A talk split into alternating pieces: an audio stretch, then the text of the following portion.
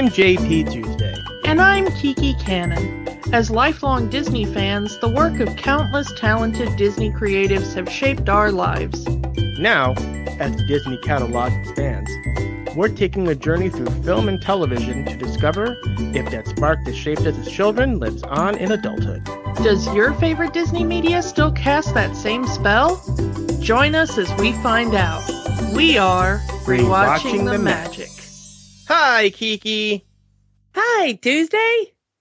All right, we are once again stepping into MCU adjacent.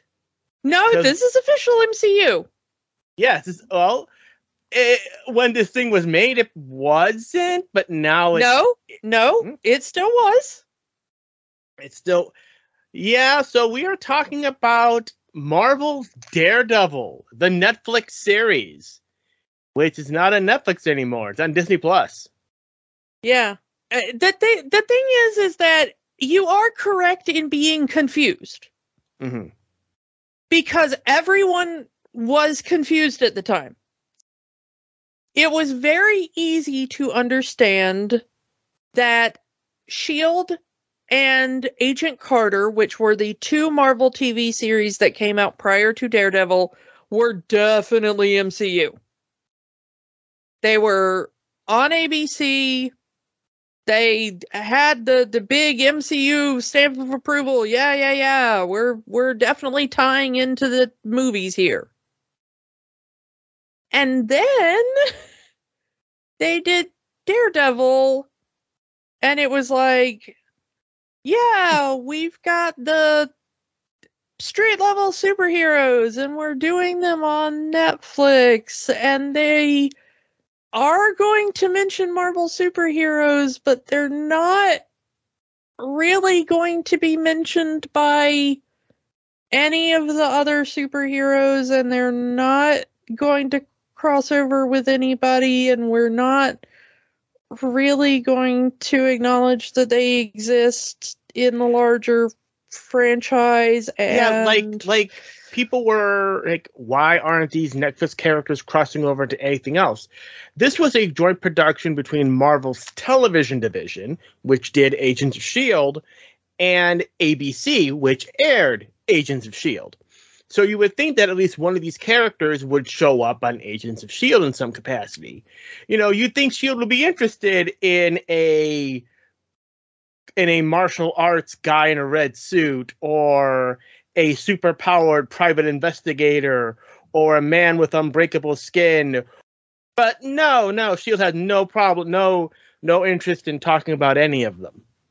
And the big one being why were these characters not in Endgame? To the point where fans had to make their own edit to put these characters in the final battle of Avengers Endgame. That's how much they wanted them in this freaking movie. And at the time, it was like, well, we're not sure how many people watch Daredevil or Jessica Jones or Iron Fist or Luke Cage or Punisher. So we're not really going to put them in the movie.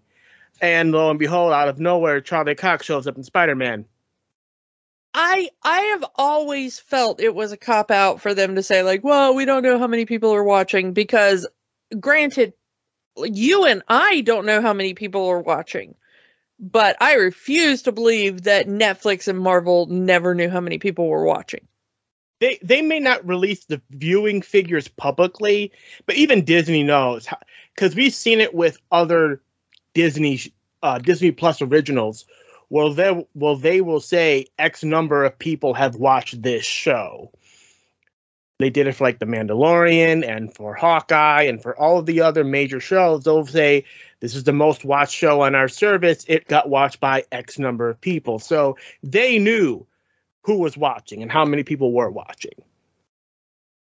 Yeah, I mean we I think I think we've was, talked before you know whether or not we've we've really made it a point on on the show, but we definitely talk amongst ourselves about how difficult it is to find numbers on certain things when we're we're trying to figure out like what we should talk about and what's the most popular and what's really trending among people um, because streaming services are notoriously difficult, even more so than traditional media ever was, about numbers. Uh, so trying to figure these things out for people like us who are just trying to follow the trends and figure out what's getting ratings is absolutely infuriating. But I will never believe that on the back end, the companies do not know hard figures. Yeah, and I also think this was at this was also at the time where Marvel Studios and Marvel Television were two different entities. They did not you know they had split at this point due to the ongoing disagreements between Kevin Feige and uh, uh, Ike Perlmutter. So Feige, I can see Feige not really wanting to play ball with with Perlmutter, and I'm going to have your characters in my movie. Yeah, but it's it's really weird that in the TV division these characters were not really playing ball with each other. The the fact that like you never had Claire uh, show up in Agents of Shield or something or Foggy show up to give law advice to side. you don't even need the the big people. The fact that not even like a side character popped up in something. The closest we ever got was the newscasters. And that's only because these were actual real life newscasters. Well, yeah, and those don't really count because they're they're not really MCU people. It's it's just these are real life people making cameos, you know. Yeah. It's it's absolutely infuriating that it took us until Hawkeye and Spider-Man and stuff like that for these characters to really be acknowledged into the the larger continuity for the the Defenders series uh, and that was heroes. Yeah, and that was after Netflix had not lost. They gave up the rights to these characters because these shows were canceled because Disney became a competitor to Netflix by starting their own streaming service. Netflix said, "Yeah, we're not going to play with you anymore because you're now our competitor. You can have your characters back." and honestly, as petty as it was on Netflix's part, and as sad as I am for all the the actors and creatives in the Defenders run, it might have actually been the best thing to happen for all of them. Mm. Uh, because I mean, we'll see what happens. And of course, the reason we're talking about Daredevil at all is because, I, I mean, not at all. We would have gotten around to it eventually because, uh, you know, uh, it's it's part of the MCU, and we, the reason we're, we're just going through it. The reason we're but the reason we're talking Cox, about it now. The reason we're talking about the Charlie Cox Daredevil and not the Ben Affleck Daredevil. well, yeah, I mean, who wants to talk about that? But uh, but the reason that we're talking about this series now is, of course, we're going to get a continuation. We're going to get a new series, a reboot series on Disney Plus with Charlie uh, Cox. Yeah, with Charlie Cox and hopefully more of the the people. Um, There's been rumors, they're being, yeah. They're they're being a little coy. You know, certain people have said, you know, well, they haven't really talked to me and stuff. But the way that you know, the way that that the MCU does their their non-disclosure agreements and stuff like that, you you can never take anybody's word for anything. Attention, the... everyone in Atlanta, for Marvel is filming. yeah, um, they haven't started filming as of time of recording.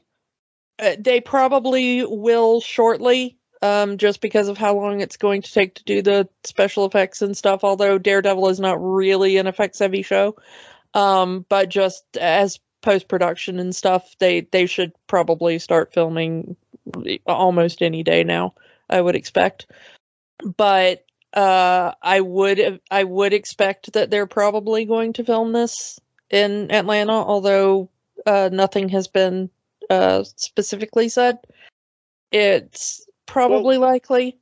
We know that Charlie Cox. We know that Charlie Cox is going to show up in the Echo series, and that is supposed to come out at some point this year.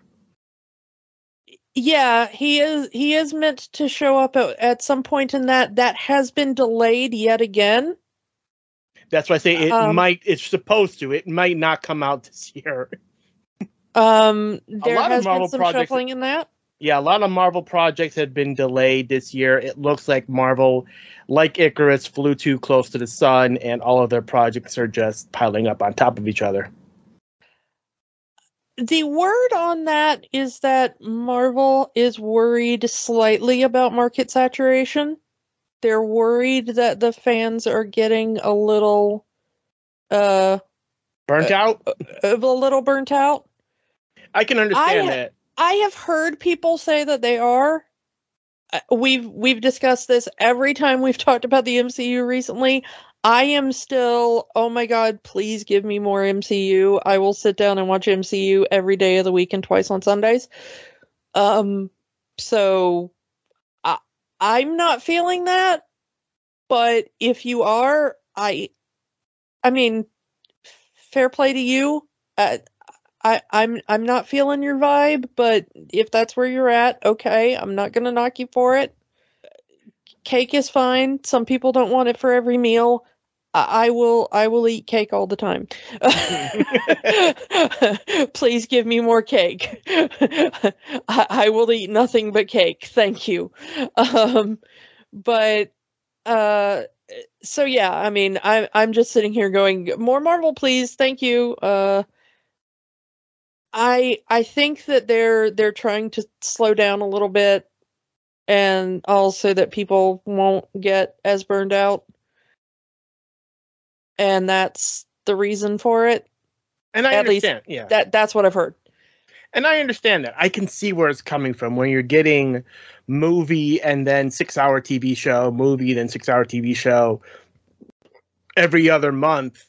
You know, one month there's a movie, and another month is a TV show, and the next month after that is a movie, and the next month after that is a TV show. I could see how someone can get burnt out on that, but I like you, yes, make mine Marvel, make mine Marvel, give me more Marvel.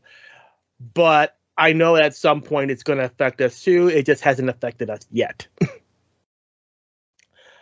I so mean, yeah, Will it ever affect me? I don't know. I I I mean I, I I'm a little terrified how much you'd have to give me to, to get me to that point. to OD on Marvel. Yeah, I mean, how much Marvel would it take to OD me on Marvel? I don't know. I am, I, I really am absolutely terrified to to figure that out. I'm not, I'm not sure the limit exists. so yeah, we got the return of Vincent D'Onofrio and Hawkeye. We got the return of Charlie Cox in Spider-Man: Far From Home. The return of Daredevil just a few months ago in She-Hulk and oh, what a return that was! in the yellow suit from the original comic, as opposed to the red suit most people are familiar with, with it. Yeah, we had we had ketchup Daredevil in in the TV series and mustard Daredevil in She-Hulk. Yeah. So, uh, you know, two great tastes that go great together. Yeah, and uh, continuing continuing Matt Murdock's uh, reputation of um, betting many women. Yeah. And and I'm just I'm just going to say this. For people who are complaining about that, I need you to understand something. All right? I need you to listen to me and I need you to listen to me carefully. All right? Let me tell you something about my boy Matt Murdock. All right? Matt Murdock, much like Captain America. All right.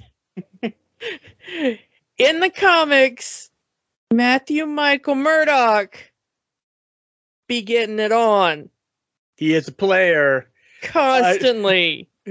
Um, Uh, Maybe only second to Tony Stark in running a train on the Marvel Universe. hold your ears over your kids. Hold your hold your That's all I'm your- gonna say on that. Okay, I'm not getting any. I'm not getting any more than that. That's will. as far as we're going. I will say it. Hold your hands over your kids' ears, parents. Matt Murdock is a whore. Yeah, and we mean that in the best possible way. That is said with love and respect. I mean, Claire, Karen, Elektra, Jennifer. That's just in the live action shows. He gets it on with Black Widow in the comics. That is one of the things I am very sad we will never see in the MCU. yeah, because Charlie uh, Cox and Scarlett Johansson in a project together as Daredevil and Black Widow would have been so awesome. I mean, I I am I am mad at the MCU for denying us that.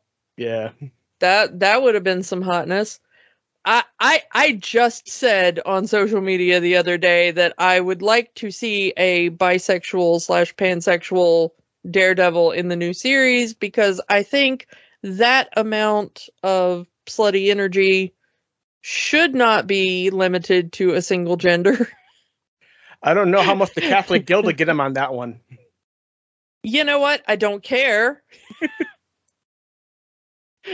he can go to confession all he wants if he feels the need. I, I don't think that's a thing he even needs to confess about. Be filled with pride, Matt Murdock.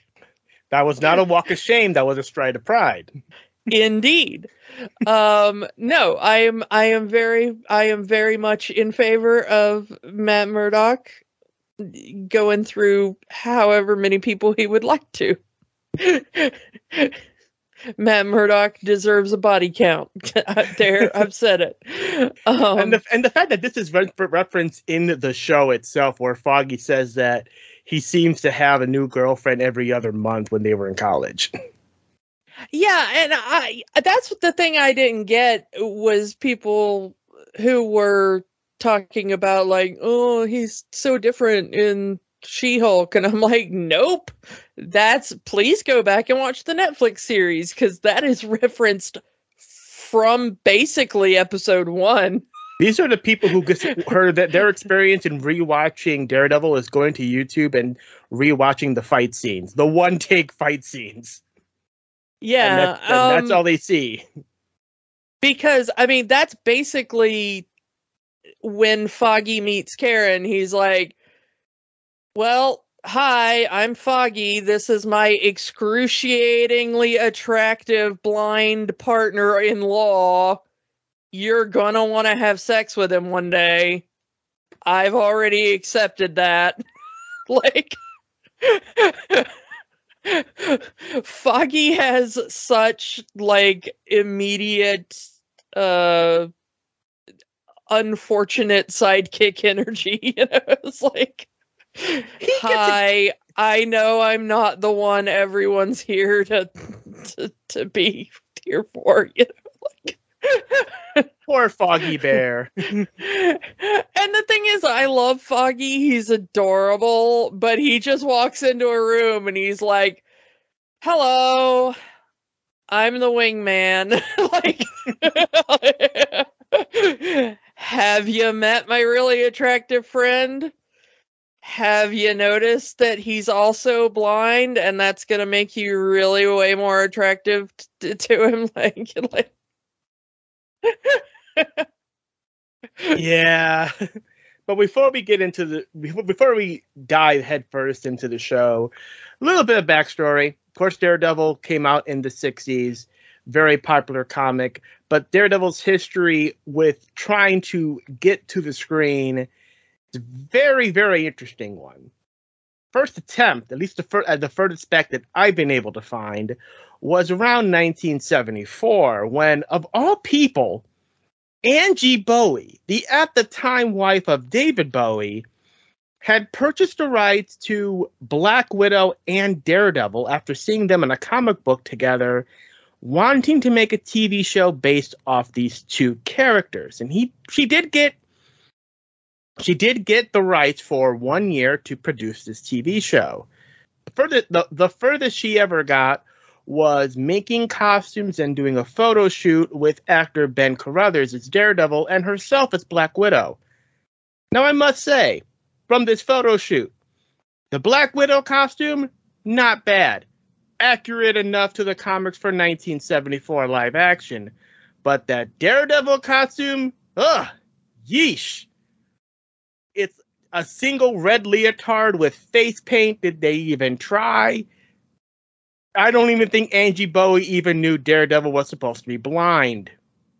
The thing is, is that uh, okay. Um, I, I'm just gonna say it. Uh, and, and Angie Bowie is just the worst.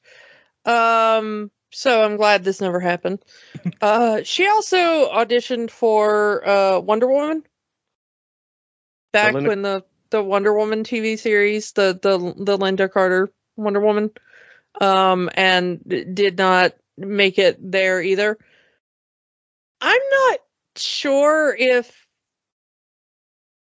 if she herself was ever into comics or if that was just a, a thing that she saw so many of them around because David was into them. Mm. I I've never known that about her actually. Um but I mean David was constantly into to comics so I know that he he had them around. Um so I I don't know if it was if it was her thing or if it was just a a thing that she you know picked up from being around him. But uh, I I can I cannot imagine what that would have ended up being like. Yeah, who knows? The first actual screen appearance of Daredevil in a live action sense was 1989's Trial of the Incredible Hulk.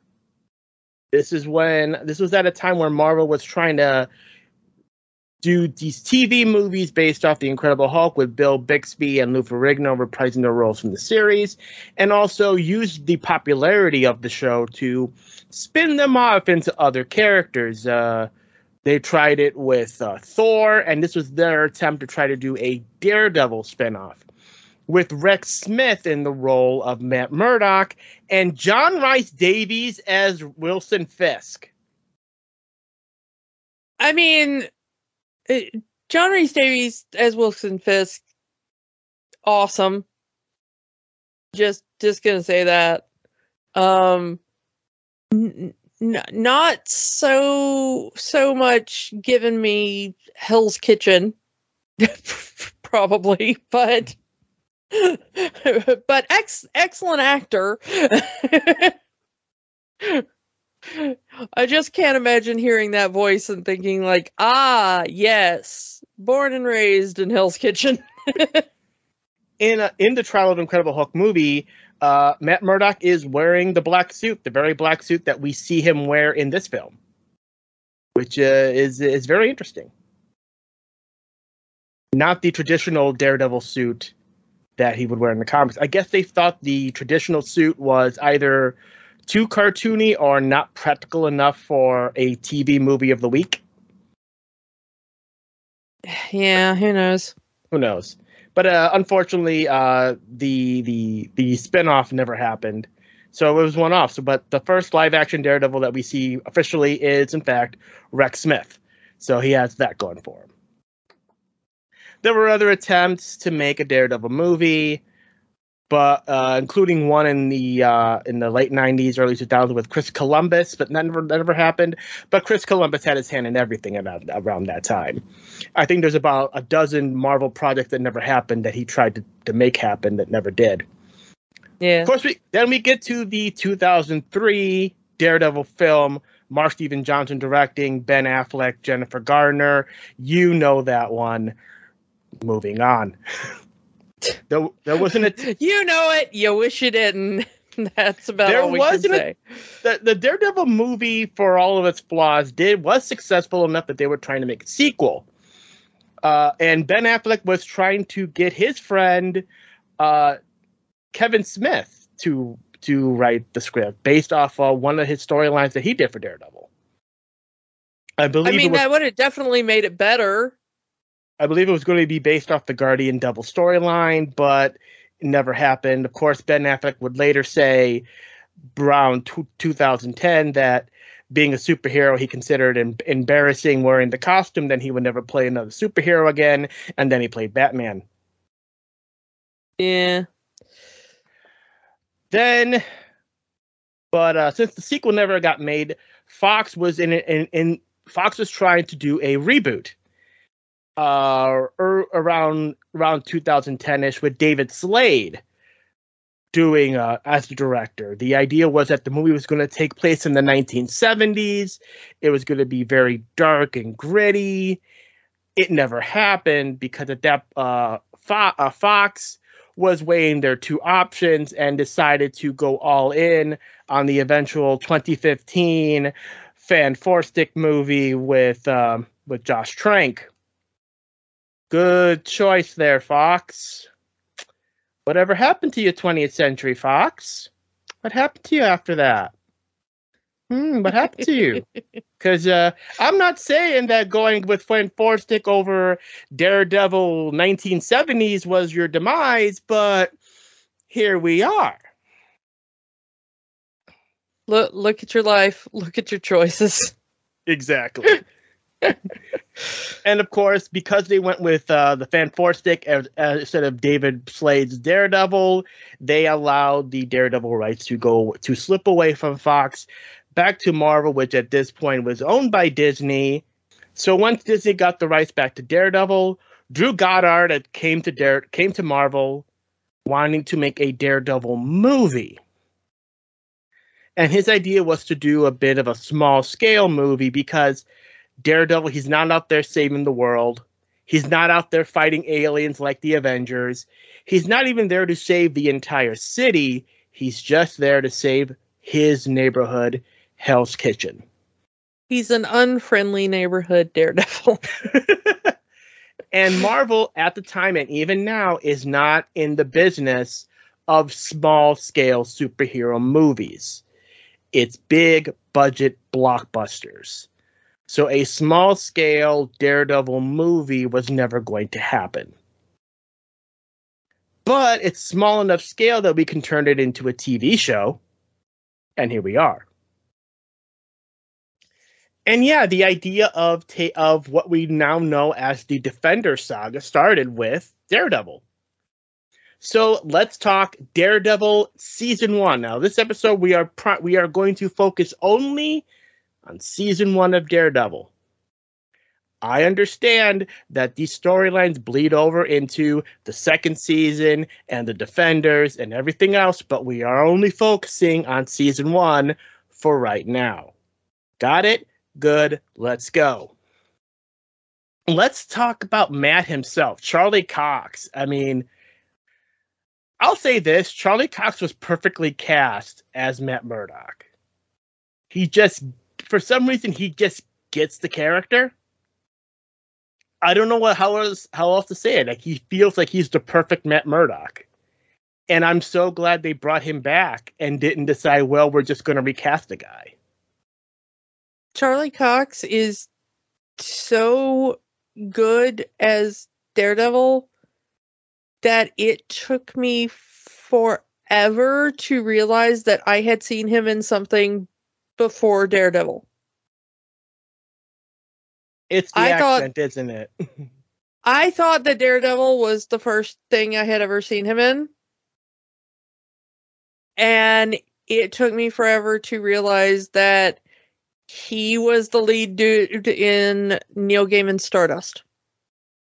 And you know that I I love me some Neil Gaiman. So I was like, "Oh, how how how about that?" Uh I didn't realize that he's literally the lead role in that.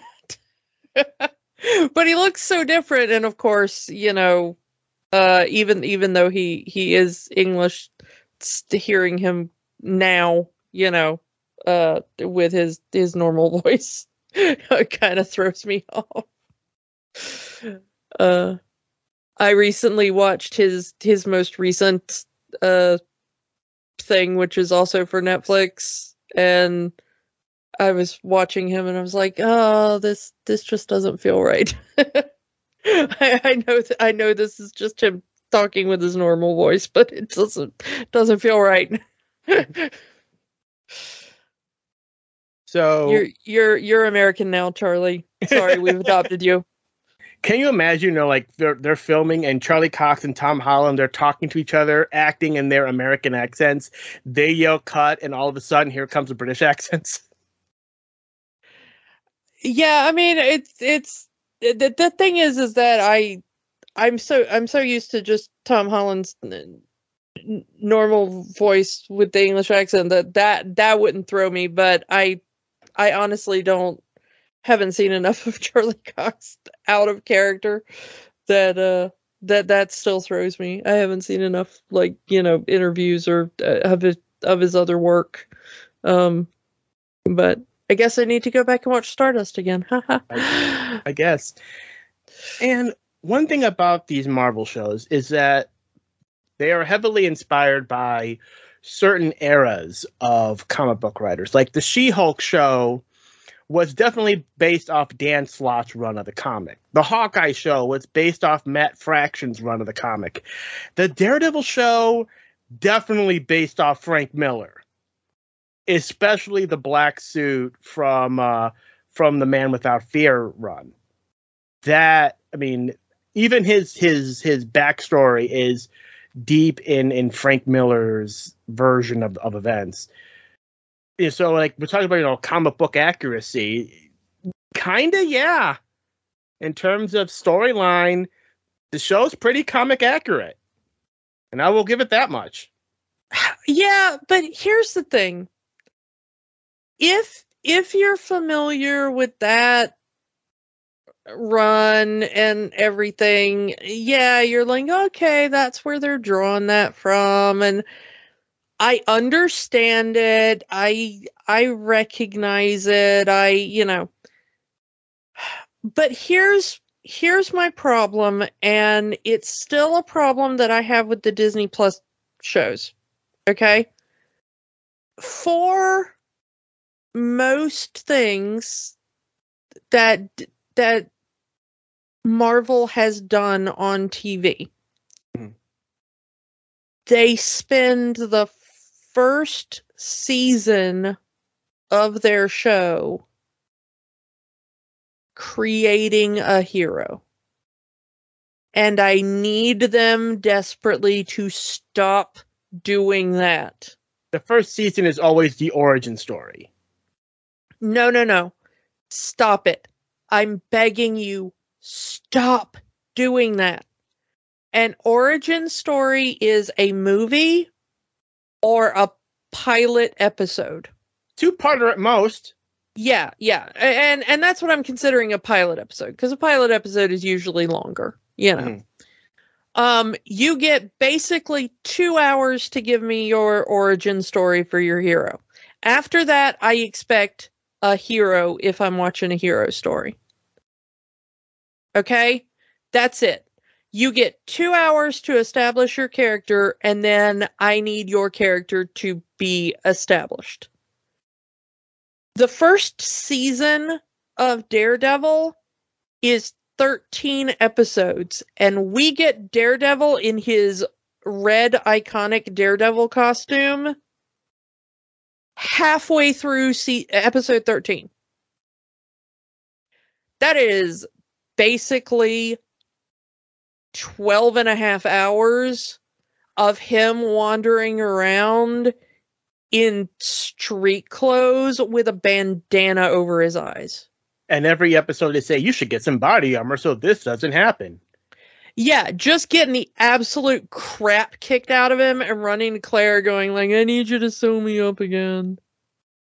Like I I get that for about two, maybe three episodes. Because you need to establish like okay, he doesn't have healing powers and we need to establish Claire as a, a character and a nurse and his friend and you know But after that, oh my god, I need him in the red suit. I need him to be Daredevil. I need to stop having him wander into work every day and having his friends go like, "Oh, you poor little blind baby, did you run into a wall in your own apartment again?" Because that just makes them look like absolute idiots. And that running gag gets old very quickly.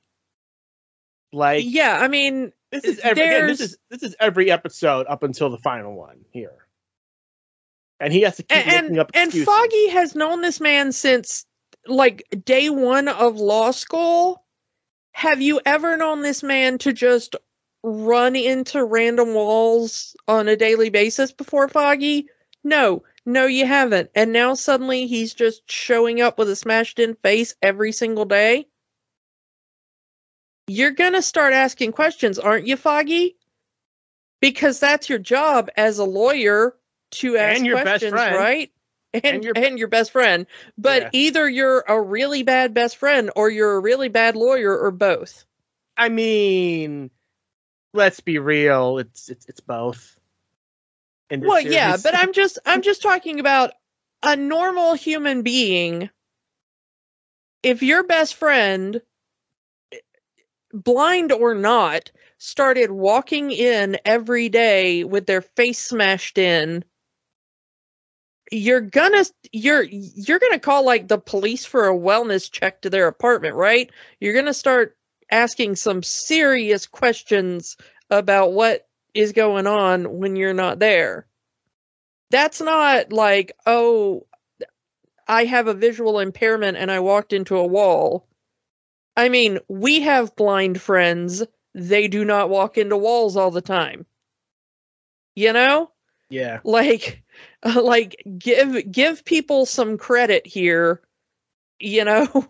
this is not you can't just you know, at, at some point you're going to start saying like uh, you know, do you have a partner we don't know about? And are there questions we should start asking? Maybe like, is your neighborhood rougher than we noticed? Should we put up security cameras outside your apartment? Do you owe money to some, you know, dangerous people? Like, what's going on?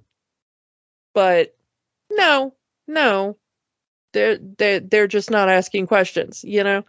And I think just maybe putting him in the armored suit from Melvin would have a, a little earlier, you know, would Yeah. would have maybe helped hide that a little bit. I mean, you can still introduce Claire early on and introduce Matt's relationship with her and her as part of the team and her bit of the story and you know that's fine but please do not drag that out for 13 episodes and we Um, learned pretty early on that Fisk wears armored suits, and the fact that that kind of gets dropped and picked up at the second half of the se- of the season. but yeah they they bring up the idea of Melvin and the suits in relation to Fisk like the fourth episode or something.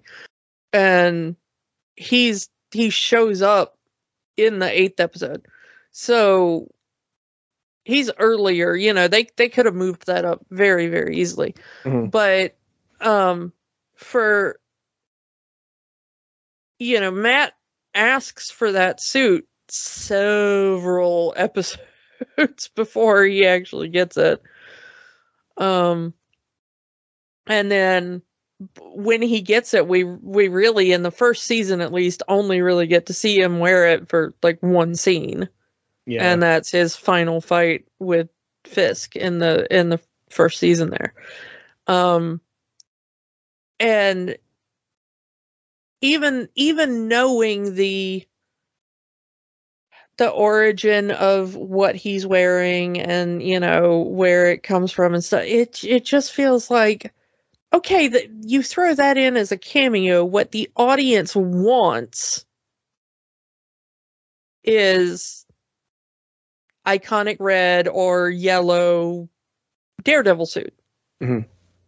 we want him to look like Daredevil. You know? And then we don't we don't even get him called Daredevil in season 1 until like the last scene.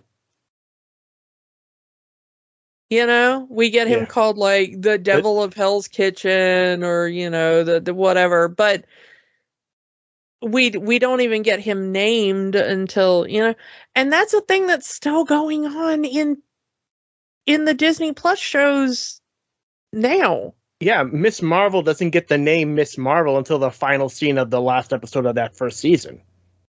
and she doesn't get her her outfit until the last episode Yeah. you know and i mean she-hulk gets her name earlier but she doesn't really get her outfit until like two episodes before the end of the series Mm-hmm. and she only wears it like twice you know Yeah. and it's like yes you can have shows about heroes who are reluctant heroes and still have them be heroes Mhm. you know you can have scenes where they do heroic things and wear their costume and are called by their names and then have scenes where they are introspective about it Am I really doing the right thing or am I doing this for myself? Kind of. yeah, fe- you know. it- that and and I would like to see that. I mean, I like both those things. I like heroes that are self-reflective, but I also would like to see eh, you know, people in silly costumes beat up bad guys. That's why I'm watching your show. Come on, Marvel, you're here to sell toys. Sell me some toys. yeah, it's kind of hard to sell me the the the legendary figure of dude in a black shirt and pants with a bandana on his face. Yeah. That's not what I'm here for. The the the the origin of of Matt, you know, the the the the toxic chemicals going into his eyes. They the show itself seems to flip flop on whether the toxic chemicals gives him superpowers or not. That is something that is blatantly said in the comic book and is blatantly said in the 2003 film. But yeah, this is a superpower. He has extra human senses. But again, they seem to play that down and also say he has these super senses and stuff. So they they're not even committing to that, which fine, whatever. Meanwhile, across the street, a little boy with four baby turtles following that ooze, and but that's another story for another day. That's the thing. That's another thing I wanted to say. Like, I, I that's kind of one of the things where you're like, yeah, we're we are against Disney owning all the things, but don't you kind of wish that was the one thing Disney owned at this point? the fact that Ninja Turtle started out as a blatant parody of Frank Miller's Daredevil, using Matt Murdock's origin to tell you this is how the Turtles came to be. Here are the Turtles, you know, Matt Murdock fights the hand, the Turtles fight the foot. Uh, Matt Murdock was trained by Stick, the Turtles were taught by Splinter. The, the the cemetery, you know, that's how it all happened. But to have to potentially have all of that under the the Disney umbrella would be cool and weird and scary at the same time. But Turtles are not owned by Paramount, so that's a different thing entirely. yeah, I was like, okay, you stay over there with Nickelodeon, I guess. All right, fine. Um, There's a blue preschool dog on both sides of the spectrum here, though. Uh, Yeah, I mean, okay. Every everybody, as long as everybody has a, a blue dog teaching preschoolers cool things, okay.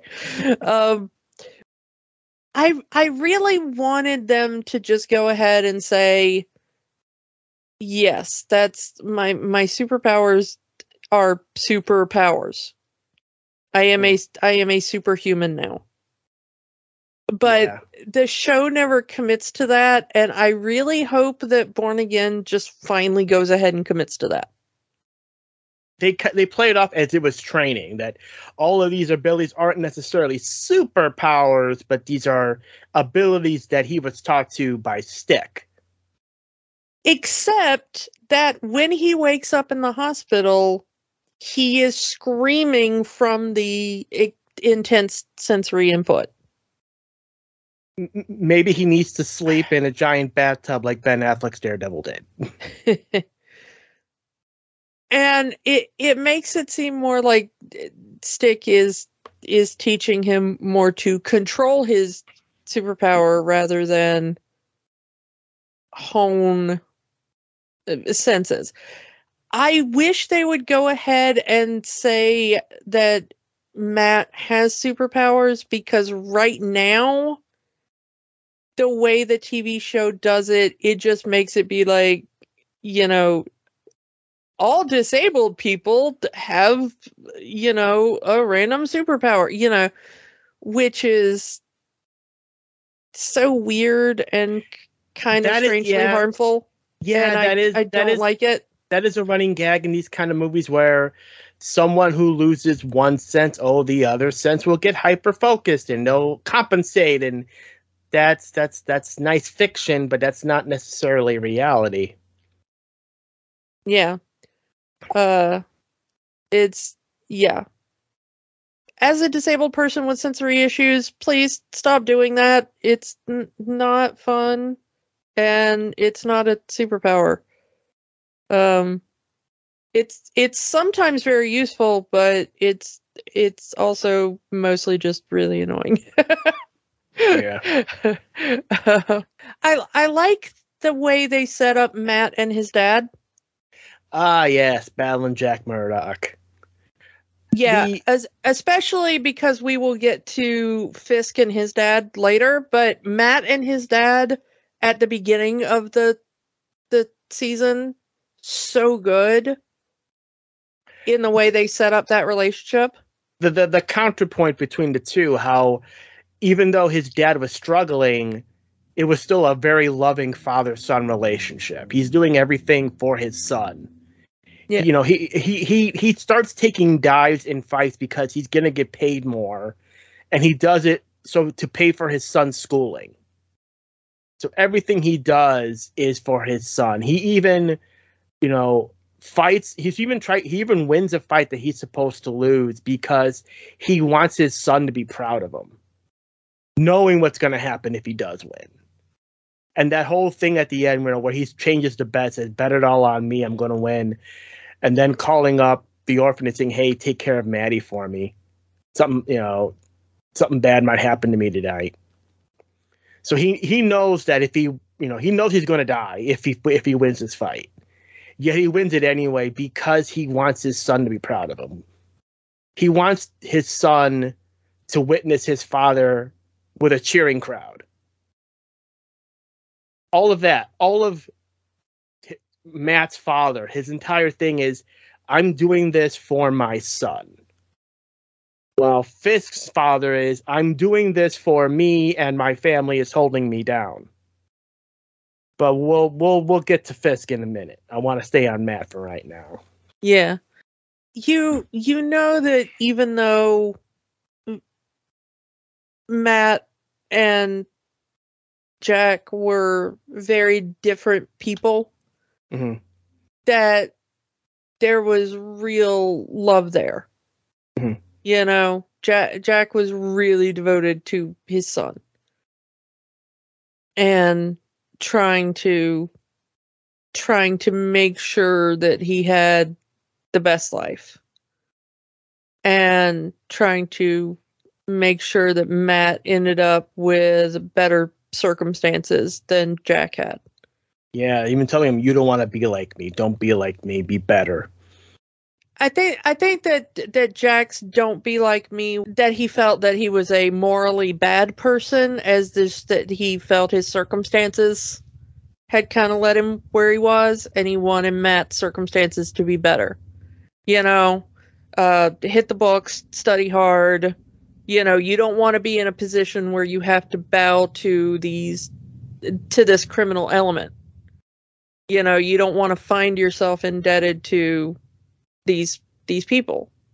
I like that and I like that Jack was kind of despite where he ended up kind of a stand-up guy. Yeah.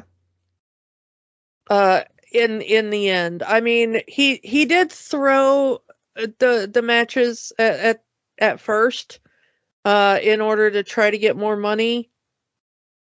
But in the end he I mean, he bet on himself and He, and he, he set Matt one- up and Yeah. and then he and then he won even though he knew that he was probably gonna get beat up or worse for it um and it ended up costing him his life Yeah, uh, but it did end up setting matt up you know he he was able to to get out and go to college and become a lawyer. uh, and be a lawyer but it did cost him his dad and uh, which is yeah. tragic Yeah, which leads us to Stick, which that's a whole nother can of worms right there.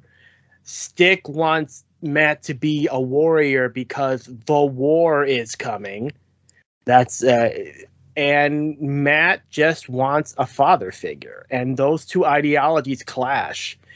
Stick being so cruel to Matt, saying, you know, I want a warrior, you want a father. This isn't going to work out to even telling him as an adult, you know, emotional attachments make you weak. Cut off your friends, get, cut off your job. the The main goal is the war. Now, granted, at this point in the series, we don't know what the war is. That doesn't come up until season two. An adult figure in a child's life being obsessed with preparing for the war that's coming has a whole new meaning in 2023 than it did in 2015. Yeah. so it is taking that that th- those scenes in a new light. Stick, he sees Matt as his his warrior, his the one that's going to take down, you know, spoiler for season two, take down the hand and save the world from their evil influence. But uh, you know, Matt just on one hand, Matt wants to just be a kid because he is a kid at that point, and he also just wants to save his city. He doesn't want to really save the world. Yeah.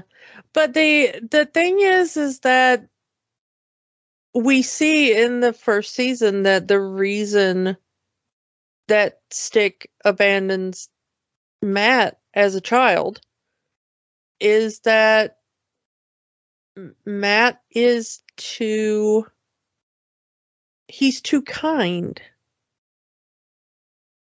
is that Stick's ideology wants you to abandon emotion. You you have to abandon your empathy and you have to abandon your attachment to others.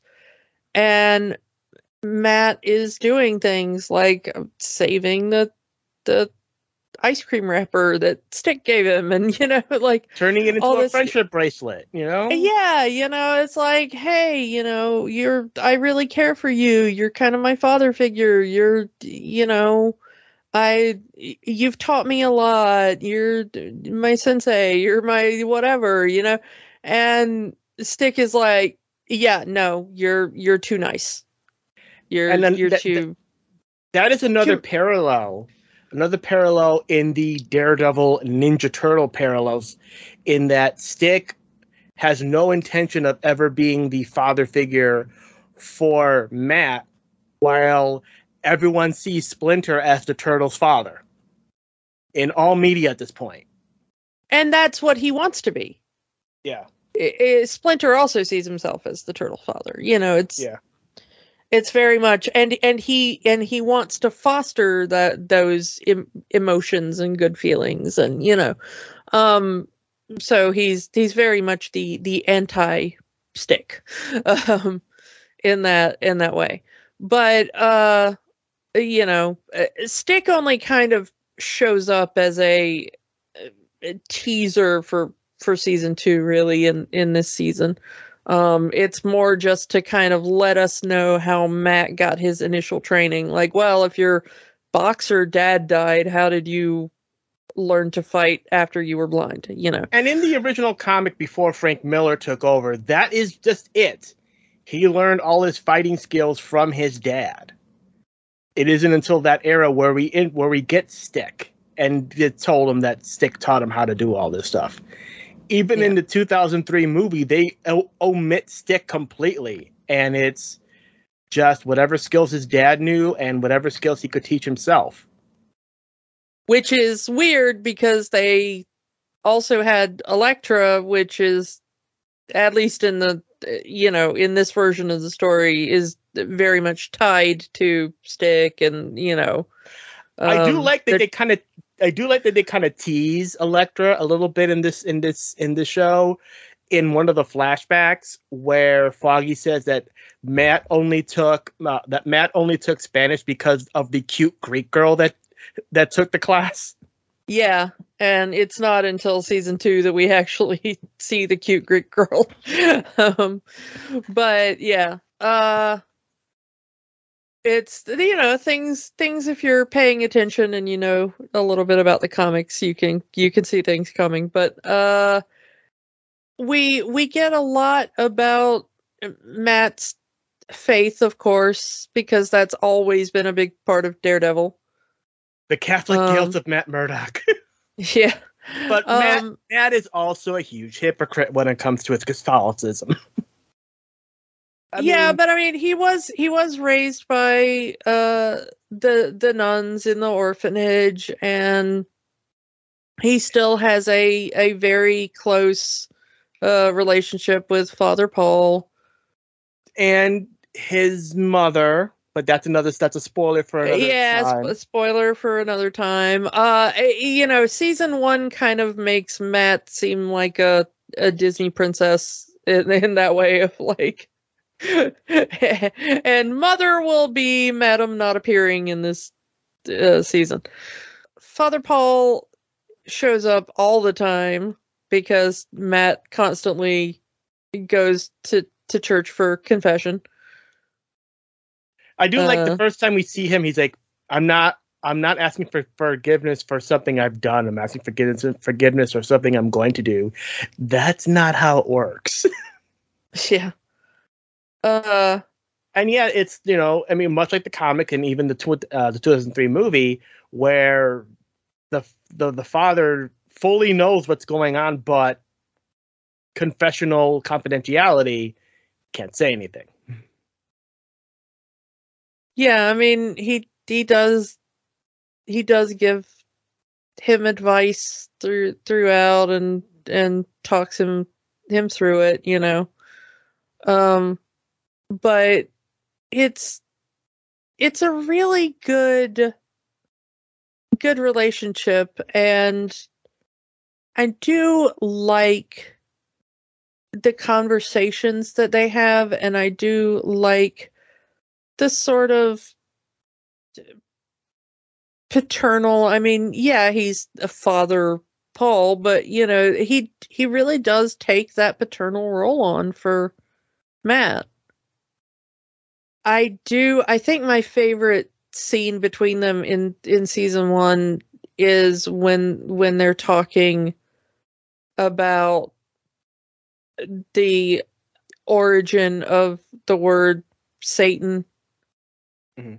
and whether or not Father Paul believes in the idea of the devil as a singular entity of evil, or if he believes in Satan by the original meaning of just any adversary. Um, and he tells the story of serving in Rwanda and I mean that that is such a gripping scene, and I think both actors play it so well. I I, re- I really think that that is is one of the better scenes in all of season one, and it's definitely the best scene with Father Paul, Yeah. um, at least in in the season. let's let's kind of fast forward in a bit to you know when the when the secret is out because foggy eventually finds out that matt is the man in the mask this is after all of the stuff that happened you know from the killing of the cops to the blowing up of the buildings so you know here here's Foggy, the that we just talked about being, you know, the sidekick, the wingman, finding out that his best friend has been hiding the secret that he is the man in the mask, the guy that's been going out and fighting everyone. Yeah, I mean Nelson versus Murdock. Yeah. um, and, they and, and the, they call the, it that for a reason. Um, yeah, and and the fact that it's the the, the and that whole episode being you know the modern scenes being Nelson and Murdock going off on each other for for the for the secret, and the entire second half of the episode being the the flashback to how they met, how they started as interns, how they started their law firm together. Because you you really do see the beginning of the friendship and the end of the friendship, at least at that point in the, in the series. Yeah. So it's a nice bookend in that. I think it's one of my favorite episodes of the series. It's just because you see these two people who are just really, really great friends, and how you know from Foggy's perspective, the whole their whole friendship has been a lie. And Elden Henson, perfect for Foggy.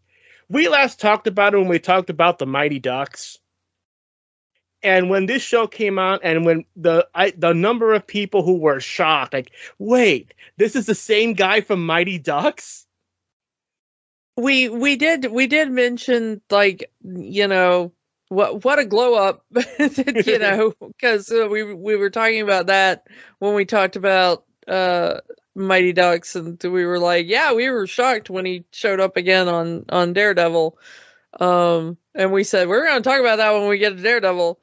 Um, but yeah, I mean, he's he's so adorable in this, and I think he's kind of perfect for Foggy, honestly. And the way he plays Foggy up as on some there are some scenes where it looks like he could go into Creeper Town, but when push comes to shove, he shows himself to be a stand-up guy. You know, he's he's willing to stick his neck out to keep Matt's secret, to go around and try to find out more stuff on Fisk, to to go into the rest of this burning building to see if anyone else needs help. All the while, as we find out later that he has freaking shards of glass in the side of his in the side of his stomach. Yeah, I mean the the way he he goes to bat for Mrs. Cardenas, you know. Yeah. Uh through that that whole storyline. Um they, they could have played up they could have put it foggy to be like the real jerk, but they don't. And I love that they don't.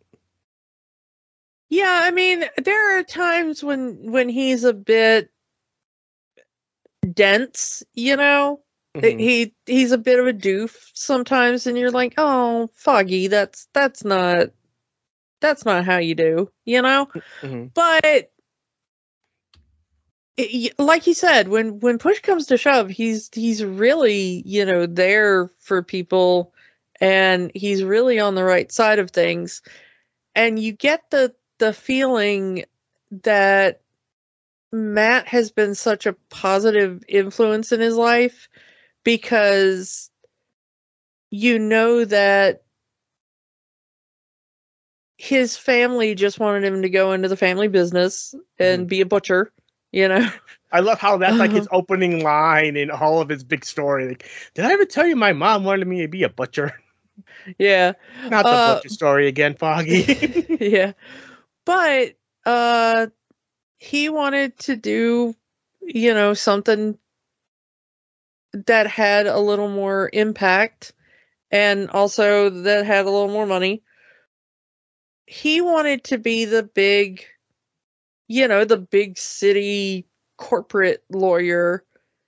And Matt really convinced him, like, no, we should be doing good for people. We should be changing people's lives.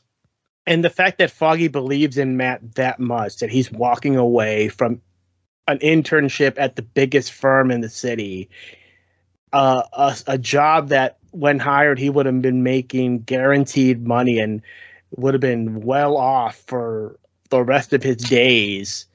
But he's following his best friend, but he because he believes in him. Yeah, they're gonna go be avocados together. avocados at law. And I do like that they kind of tease that he got the name Foggy because we kind of see him doing a, a.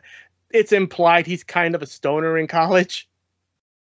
Yeah, I mean, you don't look like they styled him to look in those flashbacks and not think that that's what he's doing all the time in his dorm room um because they really do those those flashbacks when when matt first walks into that dorm room and he's got the super long hair and the really bad goatee and the, you know um the the thing i like most about foggy is that he takes matt's blindness in stride like he kind of he makes a joke about it when Matt first walks into the room and he's like, "What are you blind?" And Matt's like, "Actually, yeah." And then he's like, "Oh man, I'm sorry." And then Matt's like, "Yeah, it's not a big deal." And he's like, "Oh yeah, okay, it's, it's not a big deal." And then it just isn't. And throughout the entire series, we kind of see Foggy just being like a really good disability a- ally. Yeah. You know, people will do things and Foggy will just kind of automatically just explain to Matt what's going on. You know, like yeah, uh, they shrugged or they smiled or they nodded or whatever, you know, and he'll just make sure Matt's filled in on what's going on you know? And, and it's not like he doesn't stand up and like make a big deal about it like excuse me everyone please remember that my partner is blind and you're all being jerks. Like he just kind of calmly just like she shrugged she nodded they they did a thing you know? Or we're gonna cross the street now or traffic is cleared or you know whatever. And it's just it's so cool the way they work it into the show as just these are two friends and Foggy is used to this and it's not a big deal anymore and it's not like he's not constantly like wandering around being like look everyone at how I help my poor you know? And then it's like in situations where he knows that Matt is fine and can do things like he just you know Mm-hmm. He doesn't come into Matt's apartment and be like, "Oh, can I get something for it?" Because it's Matt's apartment. Matt knows where everything is in his own apartment. Foggy just comes in and sits down and is like, "Yeah, Matt. Matt knows where crap is in his own apartment. I don't have to do anything." You know, it's like, again, Foggy's you know? a stand-up guy. He's a pretty good dude, and yeah. that is apparently what attracts Marcy to him. Because we got, you know, Foggy complains that he doesn't get the girls like Matt does, but uh, Marcy seems to be super into him. They apparently dated at one point during their internship, and she's still into her Foggy Bear. And uh, and Marcy's a looker. Yeah. Mar- Marcy's got it going on. Uh, the but the thing is, is I think that Marcy's into Foggy because can you imagine working at a place like Landman and Zack? Oh my goodness, the sorts of douchebags she has to be around every single day. And then in a place like that. And then there's uh, kind, sweethearted Foggy Nelson. Yeah, and then Foggy just walks in and he's like, "Hi, I'm adorable, and I don't like I don't spend twenty four seven thinking about like money and backstabbing people and like you know? Even though that has to was, be such a breath of fresh air. Even though that was almost the road he went down if it wasn't for matt. Yeah. Um and so I was, I'm, I'm like, that's that's gonna be great, you know. Like what a what a great thing, but And the fact that Marcy is disappointed when when Foggy calls her for help is like, I thought this was a booty call. yeah, like oh, you want me to do something ethical, aw." but still, I mean, you know that it's it's probably the reason she's attracted to Foggy, and I don't blame her because that is that is very attractive. yeah. Ethics are very attractive. Just FYI, uh, ethics are attractive. Uh, Honestly, that's probably why Matt gets so much. It's not that he's like physically attractive. It's probably just that he's ethically attractive. He just wanders in and is like, I'm going to go fight for, you know, the old Spanish speaking woman who's, you know, mean- getting kicked out of her of her apartment building. And people are ho- like, man, I am so attracted to you right now. that's his whole thing, fighting for the little guy, yeah. you know? And Uh, you know I, that's where we get you know we we meet you know fight for the little guy in the courtroom fight for the little guy in the street uh, and then he ends up in a dumpster enter claire temple rosario dawson now our ahsoka tano in star wars yeah. And So- a dozen other things as well, but yeah. uh in the in the MCU, she's Claire. yeah. Uh but but honestly, that's that's kind of that's kind of why she's probably why she's attracted to Matt as well because it's like where does she end up running into Matt? Cuz he's helping save her building from the Russian mobsters. and this whole thing is you know he's trying to find a kidnapped child Yeah. Which he does in Yeah. one of the most badass scenes ever committed to film. the yeah the single the single take fight scene that that the daredevil show has become synonymous for like within The hours hallway scene.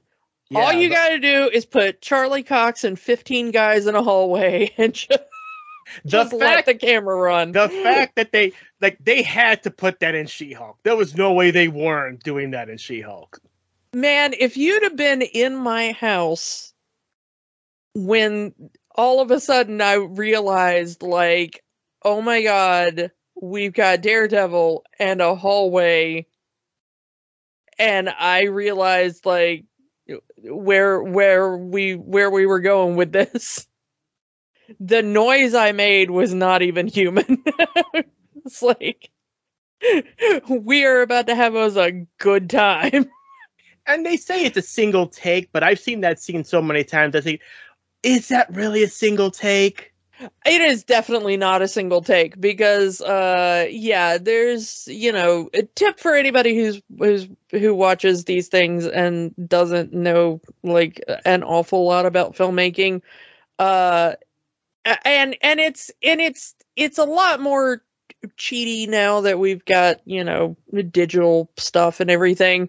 But you know, there are several points in there where he like ducks behind doorways or you know, goes into a room or whatever, like any point where Or walks in or walks in front of the camera. yeah, or walks in front of the camera, like any point where those things happen is a sneaky point to put in an edit, you know. Um if you do not have a a character 100% in motion in front of the camera, uh you you can put in an edit. I mean, even if it's for a single frame, uh Here's- you here's can Charlie you can put in an edit. Yeah. Charlie Cox runs behind something, and in one second his stuntman runs out, and there's the fight scene. Yeah, I mean, but but even even for that, you know, they they did that with the um the long the long single take uh Lamentis shot in Loki, Mm. Uh where they're running through uh, to try to catch the rocket ship Mhm. uh on Lamentis and that's a single take shot. It's not it's like five or five or six shots that are stitched together. Um and that's done the same way is that there's there's shots where the the camera pans behind a a set piece or a character runs in front of the camera and completely obscures the angle for you know two or three frames and they can edit that way or you know things like that. Um so yeah it's it's a thing that looks like a single take but is not actually a single take. Uh, sorry to ruin that for you if you if you were still under that impression but it's still such a good good scene because the the thing about it is not like oh it's a single take the thing about it is it's such brilliantly good fight choreography Oh yeah. the fight choreography in that hallway scene is just so good. Uh, and if you haven't seen it for a while, look it up either on Disney Plus or on YouTube uh, because it it's just so worth a rewatch, and it really brings it home of just the tenacity of Matt as he goes through, and then the final bit where he walks into that room and you don't even see him finding the child. You just hear the child off screen and then he says like, you know, something like I'm I'm here to help or something. Take you And back then to your he- dad. Yeah. Yeah, and then he he comes out holding the the little boy. And it's One thing such that I- an effective scene. One thing I did I love he actually unmasks before he gets into there to get the kids' trust. It's very similar to Yeah. you know the the the Amazing Spider-Man hanging car scene where Peter takes his mask off to get the kids' trust. Look, I'm just a guy, Yeah.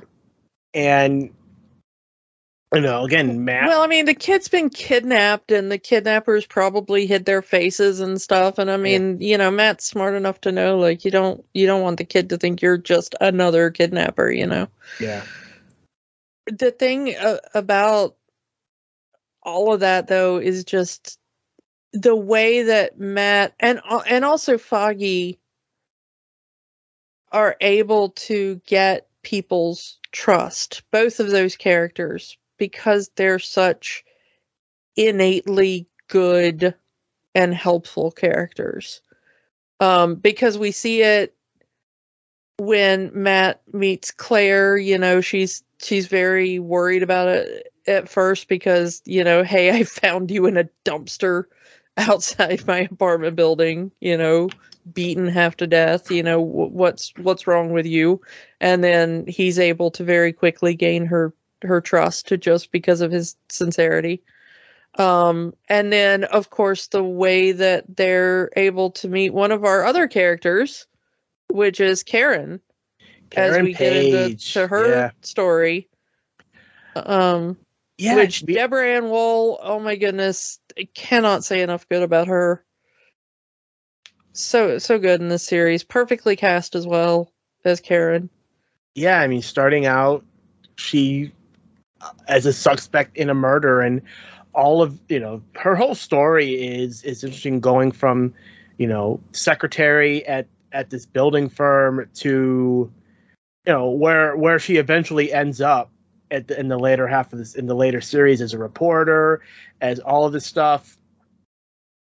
Yeah, but in the in the first in the first season, it's just her journey from not realizing that the place that she has a job a, as a secretary is owned by you know Fisk and his criminal enterprise to joining up with Nelson and Murdock uh to be their secretary and help them you know bring bring down Fisk um and get some justice for her colleague that was murdered.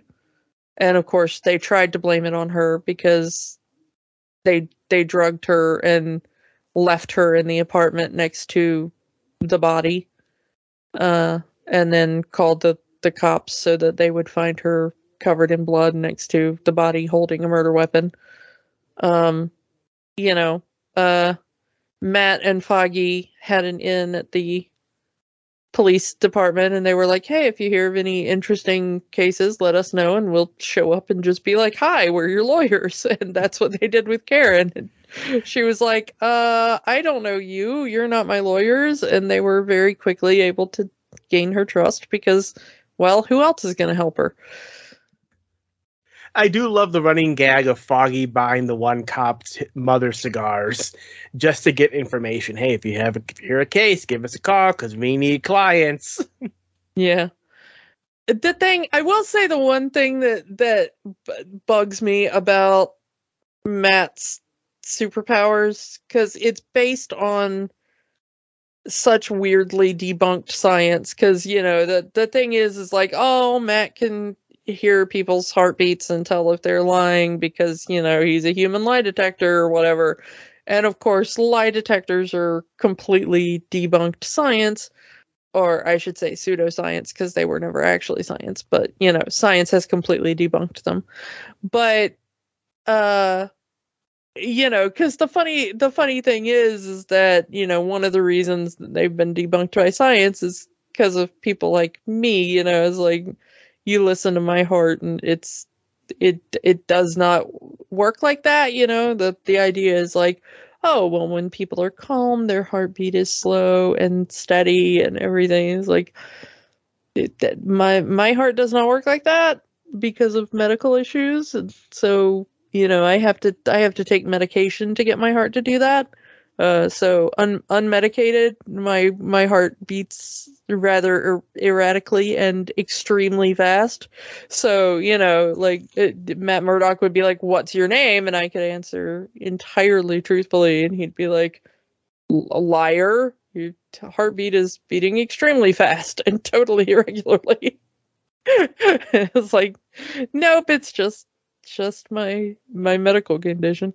Uh, so yeah, think about that, Matt. It's the MCU. We can we can believe Yeah, people it's comic can. books. It's comic books. Yeah, But uh, you know, yeah, we get Karen's whole story of you know, she's you know at the end of all of it, you know, she's offered the plea deal from whatever company this got refolded into to keep quiet about it. Here's money. You sign this document. You don't talk about us. You don't talk about what you saw. You don't do anything. And yes, I'm skipping a lot of the story, but I'm getting to the meat of this. Uh, you know, you sign this document, you get money, and then you never talk about this again.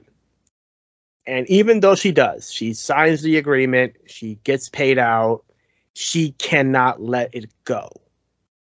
And everyone's telling her, let it go. We get Ben Urich, our, our, our another character from the comics, the reporter. And he, you know, he's telling her let it go. Don't go into this. And she can't. She just has to deep dive into all of this.